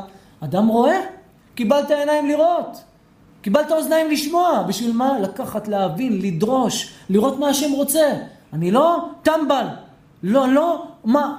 היה לי רעיון עם איזה אחד, זה יצא הרעיון הזה, היום היה לי רעיון בשעה, לפני שיצאתי, משש וחצי עד שבע וחצי. חמש וחמש שניות. רעיון? זאת אומרת, זה מתקצר. זה שלושים. דקות, עם טייס בחיל האוויר, טייס בפועל בטיסות של נוסעים, 31 דקות, זה מוקלט ומצולם, יעלה בעזרת השם בשבוע הבא. הוא מסביר, הוא אחד הטייסים המומחים, למה הארץ חייבת להיות שטוחה. בתוך הדברים שלו, הוא אומר, זה טמטום לחשוב אחרת. ואני עוצר אותו, אני אומר לו, זה לא טמטום. הוא אומר לי, למה? אני אומר לו דבר כזה. אלה שבעזה, שהם באים להילחם בנו, ושולחים עלינו טילים, למה הם עושים את זה? קח ילד בן שש בחיזבאללה, או בעזה, תביא אותו אלינו לשכונה עם הילדים שלנו. איך הוא יהיה? הוא יראה איך אנחנו אוהבים שלום. הוא יראה איך אנחנו אנשים טובים, מכבדים, משא ומתן באמונה. מה הוא יבין? בואנה, זה לא מה שגידלו אותי. למה הם ככה מתנהגים? כי מה? גידלו אותם על זה, לא שאני בא לגונן אותם כף זכות. הם לא מטומטמים. גידלו אותם על א', גידלו אותו שהוא הולך לקבל 70 בתולות. איזה 70 בתולות? 70 טילים הוא הולך לקבל למוח. תעזור להם שם. אז מה הוא אומר? הוא עכשיו הולך להילחם, והוא אומר לאבא שלו, אבא, אבא, עדי בדדו, אני הולך לקבל עכשיו, אני מת. הוא, הוא מאמין בזה שהוא מת על קידוש השם. הוא מאמין, למה? גידלו אותו על זה. אז לבוא ולומר שזה טמטום, זה לא טמטום, אלא מה? אף פעם לא לימדו אותנו לחשוב מחוץ לזה. אף פעם לא לימדו אותנו, תחקור, תשאל, גם בדת, לפעמים יש דבר כזה, אתה שואל את הרב שלך, אה, עד לפה השאלות. מה זה עד לפה השאלות? שואל שאלה תענה. מה אתה קורא לי ישר אפיקורוס? מה אתה ישר משמיץ אותי? זה דרכה, דרכו של מי היה עליו השלום? מה, דרכו של מי? של אנשים שרחוקים מהדת, מפחידים, היי, תיזהר בלשונך, היי, היי, יקרה לך משהו. ככה מתנהגים? מה זה פגאנים? מה זה עובדי עבודה זרה? שאתם מפחידים אותי בדברים? מה, אסור לי לשאול שאלות? מה זה הדבר הזה שנכנס בדת ההיררכיה, ההיררכיה הזאת? מה, אתם שולטים לי על השאלות, על החיים? איך רבותינו, איך אברהם הגיע להיות אברהם? אה, אה, השמש, אתה אלוהים. אה, ירח, אתה אלוהים. שואל שאלות, מי בורא לעולם? אז אתה עכשיו השקעת את השמש. אה, הירח גם שוקע, הבנתי, יש מי שברא את העולם. שאל שאלות. מי ששואל שאלות יקבל גם תשובות. וזה הרעיון, יעלה בעזרת השם שבוע הבא. שאני פה אומר, אני מסביר לו, שכל העניין הזה זה, זה לצאת מהקופסה לצאת מרמת המושגים שלימדו אותך ולהתחיל להבין שאין גלובוס ויש שקר ויש אמת אחת, השם חוקר ליבות וכליות ואין צדיק בעולם ולא נביא ולא משה רבנו יכל לראות את מחשבות לבך אלא רק בורא עולם. ואני יודע שקשה לצאת מזה ולהגיד מה אבל איך זה? יש לנו סיפורים מעשים. הרב עובדיה יוסף שכתב את ענף עצבות, 80% ממעשיות, אמר זה הן לא אמיתיות. מינף אותם, הוא אמר מה פתאום, זה לא אמיתי, זה לא אמיתי, זה לא אמיתי, זה לא אמיתי, זה לא אמיתי, זה לא אמיתי, זה לא אמיתי. לא יכול להיות, זה לא יכול להיות. הוא אמר אין דבר כזה, זה אגדות. זה סיפור סיפורים. ממציאים סיפורים. שלגיה ושירת הגמדים זה אמיתי? לא. אז למה הילדה שלי מפחדת מזה? היא לא שומעת, אבל למה היא תפחד? כי סיפור. מה לעשות? קשה לשמוע את הדברים האלו, קשה לצאת מהבועה, אבל כשיוצאים ממנה, אתה מקבל כוח, אומץ, פתאום אתה, אתה מדבר עם אנשים, אתה מצליח להעביר להם את מה שאתה רוצה. למה? הקדוש ברוך הוא נותן חן בעיניך, תן חן. אתה, אתה דיברת אמת, תן חן. תדעו אתם, אם תהיו אנשי אמת, יקבלו ממכם. גם אם לא יקבלו לשעתה, ילכו לישון עם זה בלילה. תגידו, רגע, מה הוא אמר? למה הוא אמר לי את זה? למה זה? לא סתם הוא אומר. איכשהו יחשבו על הדברים. יישנו עם זה. לכן המצב הרוחני של האדם, הוא משפיע על המצב הגופני שלו. וכתוב, טוב ערך אפיים מגיבור, ומושל ברוחו מלוכד עיר. מלוכד עיר, הוא פירש רש"י, מושל ברוחו, כובש את יצרו. שמתם לב? יש גיבור, יודע להוריד 100 אנשים באגרוף. יש אחד שהוא חזק ברוחניות, יש לו תאווה, הוא לא מתפתה. בא עליו חילול שבת, אומר לא. בא מועדון, לא. בא משחק כדורגל, טוב, נו, עוד אחד. לא, לא רואה. לא הולך לשם, למה? די, מספיק. עברתי את גיל הטיפש עשרה. אני בגיל עשרים. לא הבנת, אתה בגיל שלושים. שלושים וחמש, חצי מהחיים שלך. שבעים שנה ובגבורות שמונים שנה. שלושים וחמש ביום אחד זה כבר חצי מהחיים. זהו, מספיק. משתנים. לוקח את עצמי בידיים, אפשר. פשוט, אבל לא קל. לכן תשובה משפיעה אוטומטית על הגופניות. אז איך אנחנו מתרצים את העניין של ההליכה בדרכים הרחוקות? טוב, אומר ככה. אומר דוד המלך על עצמו, אני כותב פה במוסגר, שבכל ספר תהילים יש שלושה פרקים שבנויים משלושה פסוקים. ובכל ספר תהילים יש פרק אחד שבנוי משתי פסוקים. איפה זה?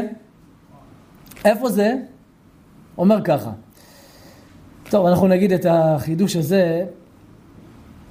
שיר המעלות לדוד, זה שלוש פסוקים. שיר המעלות לדוד, אדוני לא גבה ליבי ולא רמו עיניי ולא הילכתי בגדולות ובנפלאות ממני. אם לא, תהילים פרק קל"א. אם לא שיוויתי ודוממתי נפשי, שימו לב למילים היפות, כגמול עלי אמו, כגמול עלי נפשי. שמתם לב?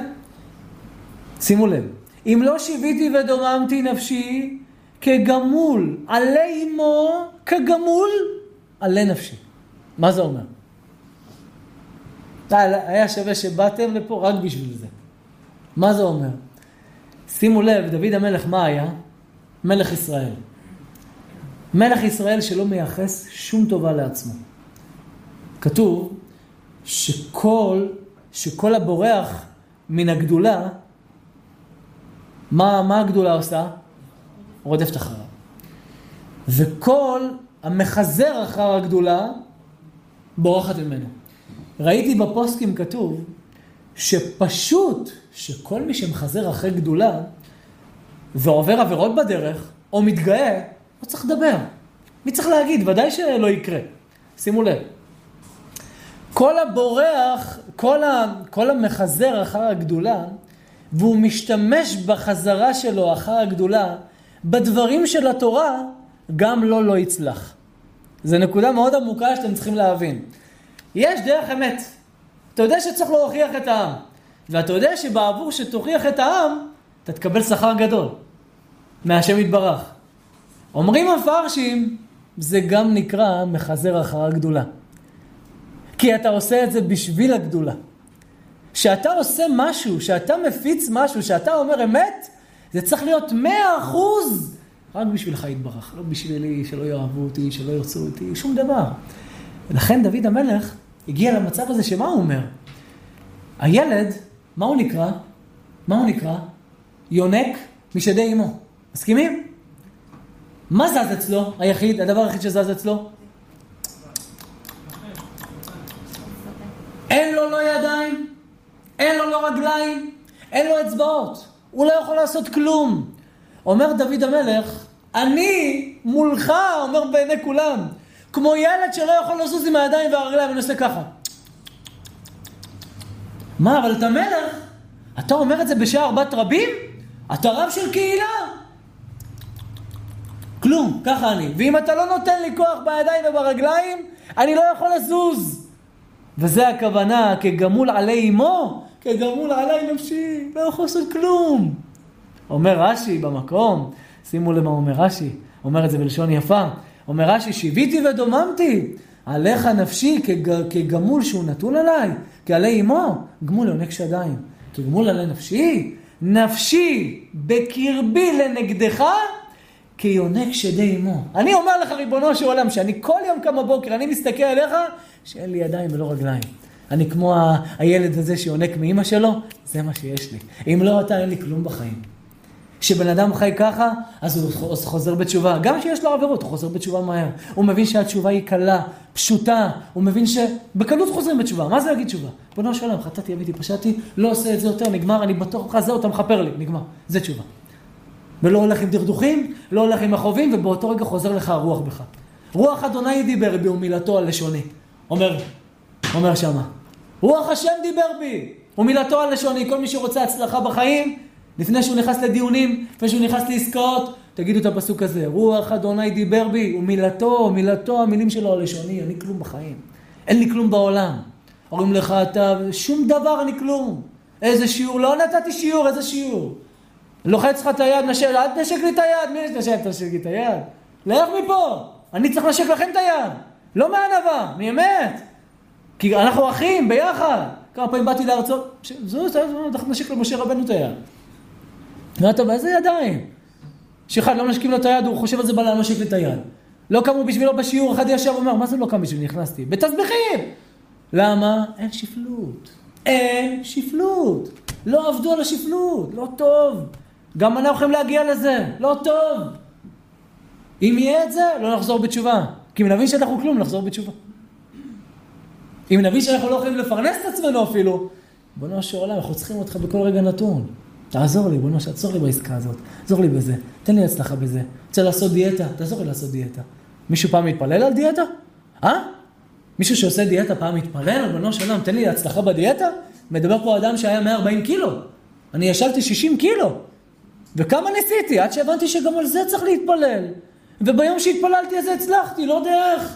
הצלחתי. הצלחתי לעמוד בזה, כי ביקשתי, אבא, לא יכול כבר. לא יכול, עומד, עייף, נרדם, לא יכול, צריך לעמוד בשביל ללמוד.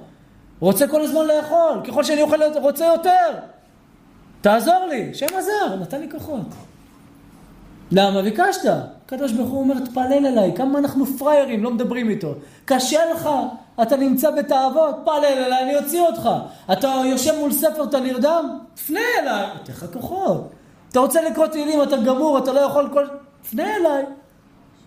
מי עושה את זה? מי שמבין שיש השם בעולם. זה מה שאנחנו באים ללמוד פה בשיעורים האלה.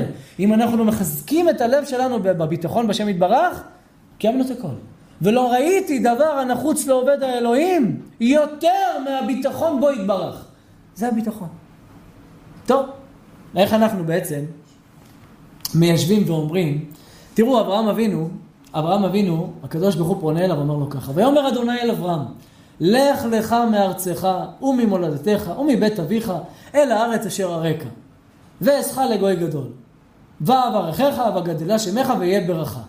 רש"י אומר, ואעשך לגוי גדול, לפי שהדרך גורמת לשלושה דברים. כשאדם הולך בדרכים, מה גורם? מיעוט ממון, צריך לבזבז הרבה כסף. הרבה צרכים יש לו, הוא צריך לבזבז הרבה. מיעוט ממון, מיעוט פריה ורבייה, מיעוט השם. למה, רב- למה רש"י לא אומר כמו רבנו בכיה שהתקצרו לו החיים? רבנו בכי אומר שההליכה בדרך מקצר את החיים.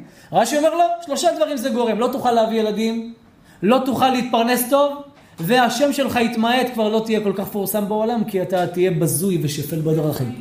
אה? כן, יופי. אבל איפה הפסד החיים? אה? אדם שמפסיד ברמות. לא, זה אברהם אבינו. בגלל שאדם שיוצא לדרך, עובר עליו כל הדברים האלו, הוא זקק לברכה כדי שלא יעבור על אברהם אבינו את זה. בסדר? אבל כל אדם שיוצא לדרכים, עובר את התהליכים האלה. אז איך רבנו בא, איך רש"י לא כותב שגם יתקצר לו תוחלת החיים? מה? של מי? של אברהם. יפה, יפה, גם פה צדקת. כי באמת זה אותו מחנה. שאדם אין לו כסף, מה כתוב? אני חשוב כמת. זאת אומרת, מה מתן? בפרשה גם רשום שמי שאין לו בנים זה כאילו אה, בסוף חמישי שם. יפה. מי שאין לו בנים עכשיו... חשוב כמת. כל הדברים האלו, מה אדם חשוב? כמת. עוד פעם חזרנו. הדברים שבגוף משליכים על מה? על הנפש. יוצא שהקיצור של החיים שרבנו בכיה מתכוון זה שהאדם מדוכדך בנפש, ודכדוך הנפש משפיע על המצב הגופני. עכשיו רגע, בוא נשאל שאלה. למה זה משפיע? למה כן זה משפיע על, על התוחלת של החיים? עזבו את הפיזיולוגיה, עזבו מה שזה גורם בהפרשת הורמונים שאדם בתסכול. איך זה משפיע על קיצור החיים ברוחניות? איך זה משפיע? יפה מאוד. זה אחד מן הדברים שאדם בעצבות, עצבות מרחיקה את, עצבות זה הדבר הכי גדול. אחת המטרות של היצר הרע, שהוא נותן לאדם לעשות עבירה, הוא אומר לאדם תעשה עבירה, מה המטרה הסופית? מה? צער. זאת אומרת, אם אדם עשה עבירה, ואחרי העבירה הוא עשה תשובה וקם והוא בשמחה, זה נקרא שחטת את היצר. אבל אם אדם נפל לעצבות אחרי העבירה, זה המטרה שיצר הרע יפיל אותך לעבירה. זה המטרה שהוא רצה להביא אותך. זאת אומרת, עיק- עיקר הבעיה שבנפש זה העצבות. וידוע מה זה גורם בפיזיולוגיה של הגוף. ובאמת שהמתבונן בעומק הדברים יראה, כי דבריו של רבנו נכונים להפליא, וזה מכמה סיבות. אני עכשיו מונה פה כמה סיבות. האחת, שדיבר בעניין העולם. אנחנו רואים שאנשים שהולכים בדרכים, מתים, מוקדם. איכשהו, מליסטים, מגנבות, מצער, מחום, מייבוש. אז רבנו קודם כל דיבר לך בענייני העולם. אדם שהולך בדרכים, מתקצר לו החיים. אדם שנוסע לחוץ לארץ להביא פרנסה. בהתחלה אומר לאשתו, חודש אני אחזור. אחרי זה חודשיים, שלוש נשאר שם. אשתו כבר מתחילה להתגעגע, הילדים מתחילים להתגעגע, נוצר בעיות נפשיות. הדבר הזה משליך הרבה דברים על החיים. אז אנחנו רואים בעולם שבן אדם לא בוטח בשם, ואחרי זה הוא הולך לדרכים לא דרכים. מה זה עושה? לא משפיע רק עליו, משפיע על החיים שלו, על החיי האישות שלו, על החיים של הילדים שלו. תראו את ההשלכות, מה קורה שבן אדם לא עובד על הלב. לא עובד, לא, ריבונו של עולם, זהו, אתה מפרנס אותי. לא, זהו, אתה תדאג לי, אתה תביא לי. ואם אין את זה יום-יום, אם אין את זה שבוע-שבוע, אדם מאבד את זה. למה? איפה אנחנו פה? אחרי זה אנחנו הולכים לטבול איפה? בעולם בחוץ, בעולם החיצוני. אנחנו כרגע פה, כולנו רוצים להתחזק, אבל יצאנו מפה, מה קורה? זה מושך אותך, זה מושך אותך. דיבורים פה, דיבורים פה, אתה מאבד את זה.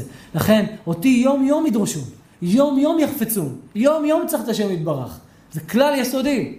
הסיבה השנית, שמכיוון שחלק ממצוות התורה הוא לשמור על הגוף, ואף על פי שאדם צווה לפרנס את ביתו, לא צווה למות בשביל זה. שימו לב לנקודה החשובה. אדם נושא אישה, אבן העזר סימן סט, מתחייב לה בעשרה דברים. אחד מהם, לדאוג לה, לפרנס אותה, לדאוג לה חיי הבריאות שלה, היא חייבת לו ארבע דברים, הוא קונה אותה בארבע דברים. הוא חייב לפרנס אותה. אבל אם יש מצב ואומרים לו תמות או תפרנס, הוא לא מפרנס. שימו לב, זו נקודה חשובה, זה לא ייהרג ובל יעבור. שימו לב. אז אם תבוא ותאמר, שרגע, מה, הוא הלך לדרכים כדי להביא פרנסה לבני ביתו, זה לא תירוץ מספיק. אה, רגע, רגע, רגע, תקשה לי מהפרשה שלנו. מה תקשה לי? לא, אברהם אבינו מה עשה? הלך למצרים, יש לו אישה, צריך לפרנס אותה. איך אתם מתרצים את זה? מאיפה אברהם הלך? מאיפה? מאיפה אברהם הלך? מה זה ארצו? איזה ארץ? הקדוש ברוך הוא אומר לאברהם, לך לך, לאן? מאיפה לאן? לך לך מחרן, כנס לארץ ישראל. לטובתך, אל תצא משם. שם אתה צריך להיות. למה זה נקרא ארץ כנען? מישהו פה יודע? למה זה נקרא ארץ כנען? כבשו את זה מבני שם. הכנענים פה, לא? אבל לפני זה כזה. בדרך כלל כבשו את זה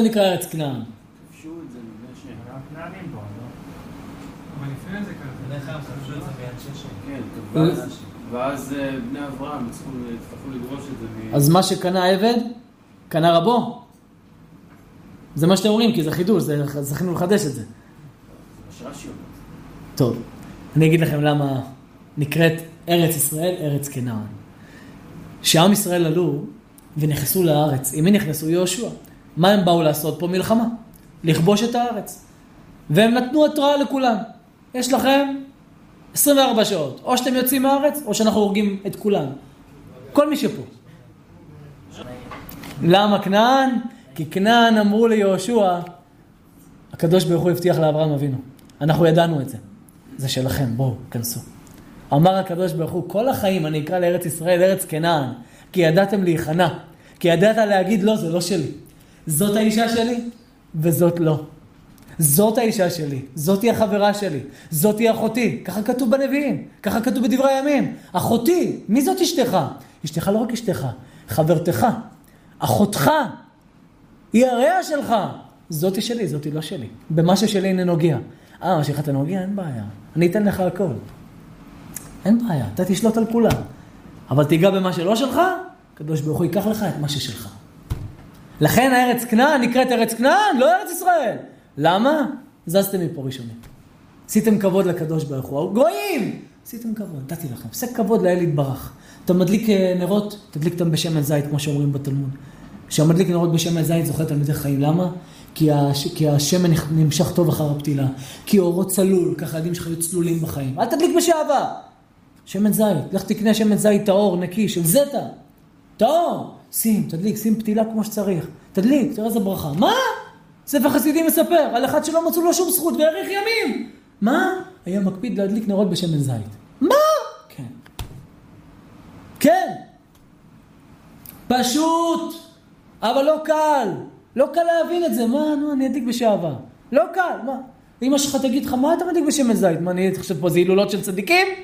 אה? מה, אתה כל יום עולה עושה לי פה דברים ש... אמא, מה קרה לך? שמן זית. כתוב בתלמוד, זה לא עכשיו איזה הזיות פגניות. כתוב בתלמוד. טוב, אז זה הבנו את זה. עכשיו, השאלה של אברהם אבינו, כמה זמן אנחנו דורשים? יש זמן פציעות, נכון? עשר דקות היינו במקלט?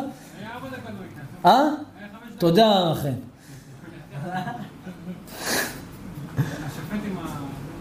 חס שלום. השופט כל הארץ יעשה משפט. מי אמר את זה? מי אמר את זה? מי אמר את זה? אברהם אבינו. אמר על אנשי סדום. שופט כל הארץ. אה, יעשה משפט, שהוא לא יעשה משפט. מה, אם יש צדיקים, אנשים שמוכיחים, אף על פי שיש עוונות, תמחה להם, זה צדיק, מוכיח. אז שאלנו, איך אברהם אבינו ירד? אלא התשובה היא כזאת. אל תשכחו מה אומרת התורה ומעידה. מה אומרת התורה ומעידה? למה אברהם אבינו ירד לארץ מצרים? למה? מי אמר את זה? כי היה ויהי רעב בארץ. מה זה רעב? אתה בא לקנות ברמי לוי, נשאר צ'יפס אחד, חלב אחד, אין כלום, שום דבר. אתה הולך למכולת, אתה אומר לו, יש משהו לקנות? לא, לא קיבלנו סחורה. אין כלום! במצב כזה, מה צריך לעשות? מה צריך לעשות? לעזוב את המקום, ללכת בדרכים. למה? כי עכשיו, מה קורה פה? מה קורה פה? מה קורה פה? יש רעב. פה, אם אני אשאר, מה זה נקרא? שאני סומך על הנס. כי לה- לכולם אין, למה שלי יהיה? אבל ברגע שלכולם יש, ואנשים מתפרנסים, אנשים אוכלים, אם לי אין, משהו לא טוב בי. אם לי אין, ככה השם יתברך רוצה. הב- הבנתם את, ההבדל, הבנתם את ההבדל, לכן לבוא ולהקשות מאברהם אבינו, להגיד, רגע, איך הוא הלך? אני כבר דוחה את הקושייה הזאת מעיקרה, כי הוא הלך כי היה רעב בארץ. שאלה שנייה, אברהם אבינו, מה אתה אומר לאש, לאשתך, אמרי נא אחותי את למען ייטב לי בעבורך וחייתה נפשי בגללך? לא הבנתי, מה, אתה מפקיר את אשתך? אה? אברהם אבינו אומר לאשתו, תראי, אנחנו הולכים למצרים. הולכים למצרים. דרך אגב, למה הקדוש ברוך הוא עשה רעב בארץ? מה הוא רצה לעשות לאברהם אבינו?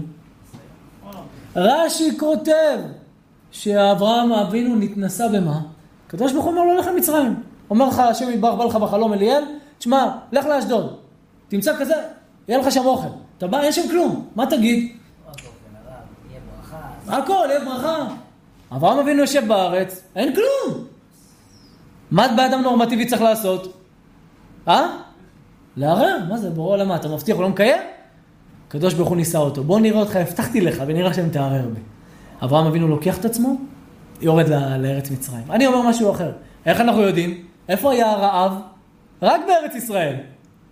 רק בארץ ישראל היה רעב, לעשות את אברהם אבינו. אני אומר דבר כזה, החידוש הוא אחר, ואני אשתדל לסיים. החידוש הוא אחר. אני אומר שהקדוש ברוך הוא רצה לנסות את אברהם אבינו, אם הוא יסמוך על הנס. אם הוא יהיה הזיות, לא השם יביא לי, לא, ידע, לא, לא. אברהם אבינו נהג בצורה שכלית, בצורה רציונלית. יש רעב בארץ, אני צריך לעשות מה שצריך לעשות. אתם יודעים שהולכים לקום פה אום עלינו? הולכים להיות פה משהו? תכינו תוכנית מילוט. זה לא עכשיו שלא בוטח בשם, תכין תוכנית מילוט, עזרה ראשונה, כת של אה, חוסם עורקים, כל מה שאתה יכול תכין. אני לא אומר עכשיו לקנות אוכל בכמויות, אני אומר דברים בסיסיים שאין לשעת הצלה. תכין, מה שאתה יכול, לא להשתגע, אבל לחשוב על איזה תוכנית מילוט בראש, מה אני יכול לעשות בשעת צרה, איך אני יכול להתגונן. כי ראינו בשואה ש... לא, זה לא סותר את הביטחון בשם. כן, וזה בדיוק מה ש... אם אני יודע שהולך להיות תוכנית על כלל ישראל, למה שאני לא אציל את עצמי? שאני אנסה לעשות תת צדקה להציל את עצמי? אם אני יודע שזה משהו מקומי, וזה רק במקום כזה, וזה רק במקום כזה, ודאי שלא. אבל ויהי רעב בארץ. שר מרע משתולל הולך להיות פה. הקורונה זה חזרה גנרלית למה שהיה, לסגרים, להכל. הולך להיות פה רע, ולא אני אומר, זו הבטחת התורה. רק דבר אחד, אם כלל ישראל יעשו תשובה, אז אולי יהיה לנו ישועה. אז יהיה לנו הצלחה. אבל הדבר הזה קשה להיות, וכדי שזה יבוא המצב הזה, צריך להיות דוחק, דוחק. אין עם ישראל נושעים וחוזרים בתשובה אלא מה? אלא מפני הדחק, אלא מפני הצרה. אדם חוזר בתשובה מתי שהוא מקבל מכות לצערנו הרב, גם אני, גם אתם כולנו. כי אנחנו לא בנויים לעבוד את השם מאהבה. אתה לא יכול לעבוד אותו מאהבה, אני רק אוהבת. לא, אי אפשר. אתה צריך שיהיה לך פחד, יראה. זה התוכנית שהשם עשה לנו, ועם זה אנחנו צריכים להתמודד. איי, אומר הרמב"ם, כל בית ישראל מצווין, אז רגע, לא אמרתי לכם, אה, אמרתי לכם את הצירות השני. לגבי אברהם אבינו. אברהם אבינו הולך עם אשתו לארץ מצרים, ארץ שצופה בזימה. אומר, תגידי שאת אחותי. למה תגידי שאת אחותי? אם ידעו שאני בעלך, יהרגו אותי. אם ידעו, שאת, שאני, אם ידעו שאני אח שלך, לא יהרגו אותי, יגידו, מה, אין מה לעשות איתו. מה הוא, אתה לא מפחד על שרה? אתה לא מפחד עליה? זאת אשתך, ככה אתה מפקיר אותה? מה התשובה? תשובה פשוטה וקלה. במילא ייקחו אותה. במילא היא יפה, הכי יפה שיש בדור. במילא ייקחו אותה. אין פה משהו אחר שלא יעשו איתה, אין פה איזה חשבון אחר. את יכולה רק להועיל לי בזה. אם תגידי שאני אח שלך, את אותו דבר יעשו אם יגידו שאני בעלך, או שאני אחיך. אז אני, תגידי שאני אח שלך, אמרה. ובאמת, איך הוא אח שלה? מה היא בשבילו? כשהרן, היו שלוש אחים. מי? הרן, נחור ואברהם. אברהם היה בכור, בסדר? הרן נפטר. מה עושים אברהם ונחור? מה עושים אברהם ונחור? לוקחים את הבנות של הרן, מילכה, ולוקחים את שרה. שימו לב, יש בזה משהו מוזר שדווקא הם לוקחים את הבנות של הרן. הם כנראה רצו להעמיד את, את הזרע שלו. לא סתם הם לקחו, ככה יצא לי לחקור. הם רצו להעמיד את הזרע שלו. אז אברהם, כן? שמה? כן, מותר. מותר על פי הלכה. אחיינית, ודאי שמותר, רק יש אומרים הרופאים שזה בעיות גנטיות. לא יודע, אני לא כל כך, אה, לא כל כך מסכים עם הדבר הזה. כי אם אברהם אבינו עשה את זה, אז זה בגלל בעיות גנטיות. בעיות גנטיות בחיסולים שאתם דחפתם לאנשים. בכל, זה בעיות גנטיות. בכל אופן, בכל אופן, אז אברהם לא סיכן אותה. אם מישהו עולה לו שאלה כזאת, הוא לא סיכן אותה. זה היה המצב. אז עכשיו אומר הרמב"ם, כל בית ישראל מצווין על קידוש השם. אני אקצר, אני לא רוצה להאריך בזה. אני רק רוצה להגיע לנקודה של הרפואה. רגע. טוב, בואו נראה, את זה קראנו, את זה קראנו, את זה קראנו. הוא כן, יש שם גם בגלל זה, ויש שם כאילו לא היה ברירה, היא הייתה תמיד באותו מצב. בסדר? בואו נראה. יופי. תראו, בזה נסיים, אנחנו מסיימים. אבל כותב הרמ... אני כותב ככה, בכל אופן למדנו מכך, שזה תלוי בזה, וכאשר הגוף אינו מתפקד, הרוח של האדם אינה יכולה לתפקד. אם יש נשמה טובה, אבל באים רוצחים את הבן אדם, בן אדם יכול לחיות? לא. זה נקרא אה באה טליה, בסדר?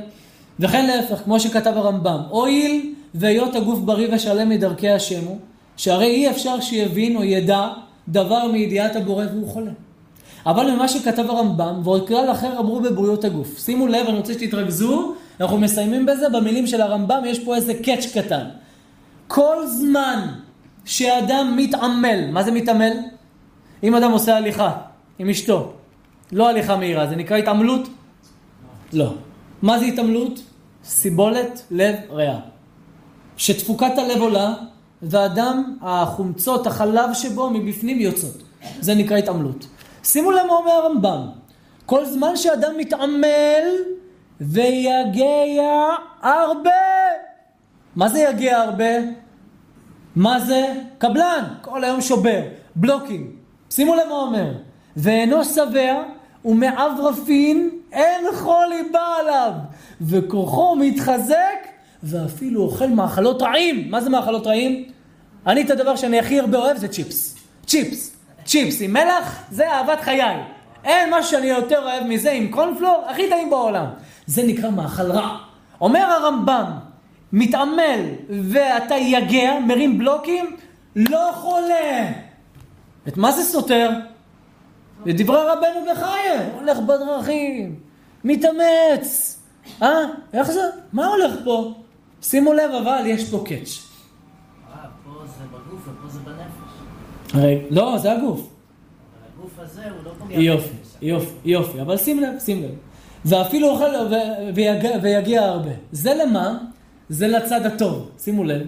בעניין ההפוך כותב הרמב"ם, כל מי שהוא יושב לבטח ואינו מתעמל, או שמי שמשעה נקביו, או מאב קשים, אפילו אכל מאכלות טובים, ושמר עצמו על פי הרפואה, כל ימיו יהיו מכאובים וכוחות השש. זאת אומרת, אדם אכל כל היום פירות, ועשה מלפפונים על העיניים, וקרמים, ועשה מדיטציה כל היום מול הטלוויזיה. כל היום עשה דברים בתת צדקה כדי להאריך את החיים. אבל מה לא עשה?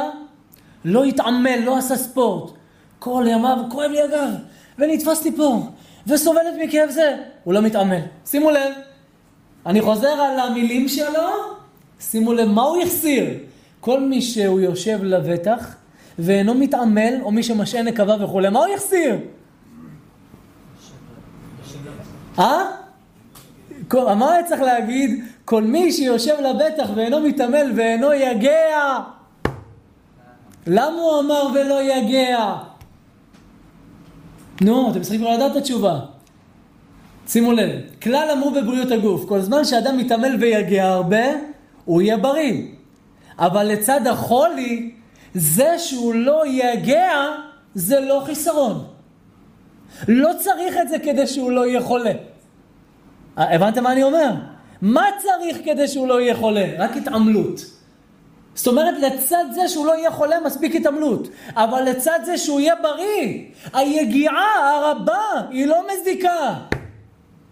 שימו לב איזה יופי, איך הלך בו השם זיכני לעלות על זה שהוא לא דחף פה את היגע.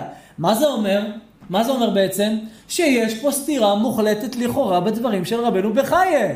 אלא מה? התירוץ הוא כמו שאמרה האישה הזאת בראשונה, וכמו שאני כתבתי, שכל עניין ההליכה בדרכים זה בגלל שהנפש של האדם מתוסכלת. ונפש מתוסכלת לא יכולה לעבוד את הבורא. ולמה הגיע האדם לידי הנפש המתוסכלת הזאת? כי הוא לא בטח בשם יתברך, לא למד שער הביטחון כמו שצריך. לכן יהיה עליו חובה. ואפילו שזה בא בסיטואציה כזאת, החיים שלו יתקצרו. איך אני יודע? בפסקה הבאה, השבוע הבא, רבנו בחייה כותב ככה, עוד אחת מתועלות הביטחון, מנוחת הנפש מן, ומנוחת הגוף מן המעשים הקשים, והמלאכות המייגות את הגופות. אומר רבנו, לא מתקצר הימים שאדם יגיע בגוף, אלא הדבר היחיד שמתקצר זה שאדם הולך בדרכים, ועל ידי ההליכה בדרכים אתה נהיה מדוכדך. אין אף אישה שת... שעשתה תביעה של בגדים כל החיים ועבדה קשה וחיפשה, שהיה לה דכדוך מזה. לא, ככל שעבדו יותר, היו חזקים יותר, היו יותר טובים, ככל שאבותינו עבדו, נכון רן? יש יותר אמביציה, יש יותר מוטיבציה. אז זאת אומרת, היגיעה הרבה, היא לא משליכה.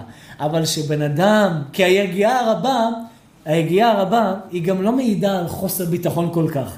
אבל ההליכה בדרכים, היא מעידה על חוסר ביטחון. ה- ה- ה- לעשות תת צדקה, ולעשות דברים, ולעקוף את השם, להיות מלווה בריבית, לעשות אה, דוגמנות, וללכת לאיזה מגזין כזה, ולחשוב שזה יביא את הכסף, ולהתפרנס מאינסטגרם, ולהתפרנס מכל מיני דברים של פריצות. אם באדם חושב שזה יפרנס אותו, משם תהיה המפלה הכי גדולה שלך.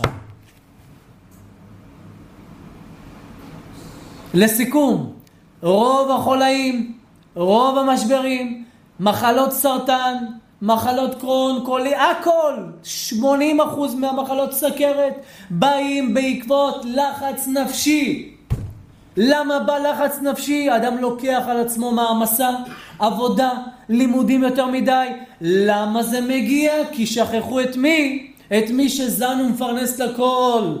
ברגע שאתה שוכח את זה, אז אתה מתאמץ יותר. ברגע שאתה מתאמץ יותר, אתה טרוד יותר. כשאתה טרוד יותר, יש מעמסה על הנפש. מעמסה על הנפש מביאה עומסים. במה? על הגוף. עומסים בגוף, חיי האדם מתקצרים. זה החשבון של השיעור הזה. זה להבין את זה שלושה שיעורים רצופים. עינה בדרך כוחי, כי צר ימיי. איזה כוחי? מה זה עינוי? מה זה עינוי? שאדם אה, אונס אישה בשדה, מה הוא צריך לעשות? להתחתן איתה ולא לשלח אותה. למה? כי מה? עינה אותה. רגע, הוא גרם לה לסבל פיזי? אם תבוא ותגיד שכן, יהיה קשה. אז על כל סבל פיזי שאדם עושה לבחורה, אז הוא צריך להתחתן איתה ולא לגרש אותה. מצאתי... הוא אסר עליה להביא. אה? הוא לא עשה לה רע לאחרים. אדם שלוקח אישה, הוא לוקח אותה בשתי תנאים. או שהוא משלם עליה לאבא שלה, או שהוא משלם לה. כתובה, משלם לה, לוקח אותה. מה הוא גרם פה? מה הוא גרם לה להבין? בואנה, אני שווה משהו. אם באה אישה וגבר אומר לה, נגיד סתם דוגמה, בשעת הנישואין, מעמיד לה אוטו מפואר, לנדרובר, אמן על כולכם, שתיסעו כמו שצריך. מה האישה הזאת מרגישה? בואנה, אני שווה משהו. אבל אם הוא שם לה בחוץ סוסיתא, או שהאוטו החיפושית הזאת, שהאגזוז עומד ליפול, יהיה לה משהו בלב ותגיד, מה, זה מה שאני שווה? לא שה... אני לא רוצה שתבינו אותי לא נכון. לא שהגשמיות זה מה שמשנה, רק ההסתכלות הזאת תגיד, מה, זה מה שאני שווה? אומר אברבנאל, אתם יודעים למה אישה שאנסו אותה בשדה, אסור לגבר לגרש אותה? כי הוא השפיל אותה. הוא לא, לא שילם עליה, לא הביא לה כתובה, היה, עשה איתה מעשה, היא הרגישה שהיא לא שווה כלום. לא בגלל המייסה עצמו, לא בגלל התשמיש עצמו. אומר אברבנאל בגלל שהיא הרגישה שום דבר. לכן אני אומר לכל בנות ישראל, שנים אני אומר את זה בשיעור, לעולם אל תיתנו את הגוף שלכם לאף גבר עד החתונה, בחיים, למה? כי מי הבטיח שהוא יהיה איתך אחרי זה? מי הבטיח שהוא יתחתן איתך? מי הבטיח? זה בדיוק הנקודה. לכן חייב את אותו צער שגרמת לה לפגם ובושה בכבוד שלה, אסור לך לגרש אותה לעולם. אומר הבכור שור, אחד מהתלמידים, תלמיד של אחד מבעלי התוספות, אומר הבכור שור, מה זה עינוי? פגם ובושה. מה זה? אז בוא נחזור לפסוק שרבנו בכי מביא. הנה בדרך כוחי, כי צר ימי. הנה, גרם לי לבושה, לצער, למשהו בנפש. זה בדיוק מה שאומר הבכור שור. עיקר העינוי שהוא גרם באונס לבת ישראל, זה שהוא לא החשיב אותה לכלום, הוא פגם בשם שלה. הוא לא פגם במעשה שהוא עשה איתה בהכרח. אלא הוא פגם בשם שלה, הוא עשה לי את זה. לכן קח אותי כל החיים ואל תגרש אותי. כי אם תגרש אותי, אפילו אחרי עשר שנים, מה זה יעיד? מה זה יעיד? זה ישפיל אותי. מה, זה יגרום למעשה שעשית איתי לא מאהבה. כי אתה לא עשית את זה מאהבה, עשית את זה בשביל לנצל אותי. וזה אותו דבר, שאמנון, מה היה עם אמנון ותמר? אמנון אהב את אחותו אהבה גדולה, שיחק אותה חולה. דוד המלך שולח את תמר, הייתה אישה יפה. לאמנון, לכי תראי מה, מה, הוא רוצה. אמנון תפס אותה בחוזקה, עשה לה עינוי. מה, מה הבעיה איתה? לא בזה הייתה כל כך הבעיה. הצער של תמר, מה היה? אמר לה, קומי לכי, לא רוצה לראות אותך. אומרת תמר, אתה גם רצחת, גם ירשת? אתה יודע איזה פגם יהיה לי? אתה עשית לי, מה זה אומר? שהיית איתי, ואני לא שווה כלום. אם אנסת אותי והיית איתי, לפחות נשארת אותי, אני שווה משהו. מה... או, מי שומע את זה? אבשלום. על מה הוא כועס? לא על המעשה של האונס. הוא כועס על השם רע שיצא לתמר, על זה שאף אחד לא רוצה אותה. שמתם לב איזה חיבור בין הדברים, עינה בדרך. עינוי זה פגם בנפש. לכן הנפש שלנו רבותיי היא פגומה. למה היא פגומה? יש שקר, אנחנו מזוהמים בדברים של פגאנים, בדברים של מזוהמים, שעשו לנו פה זימה, זנות, דברים שלא טובים, שיקרו על עם ישראל, גדור מתגלגל, מזוהמים. אנחנו מרגישים לא טוב, זוועות.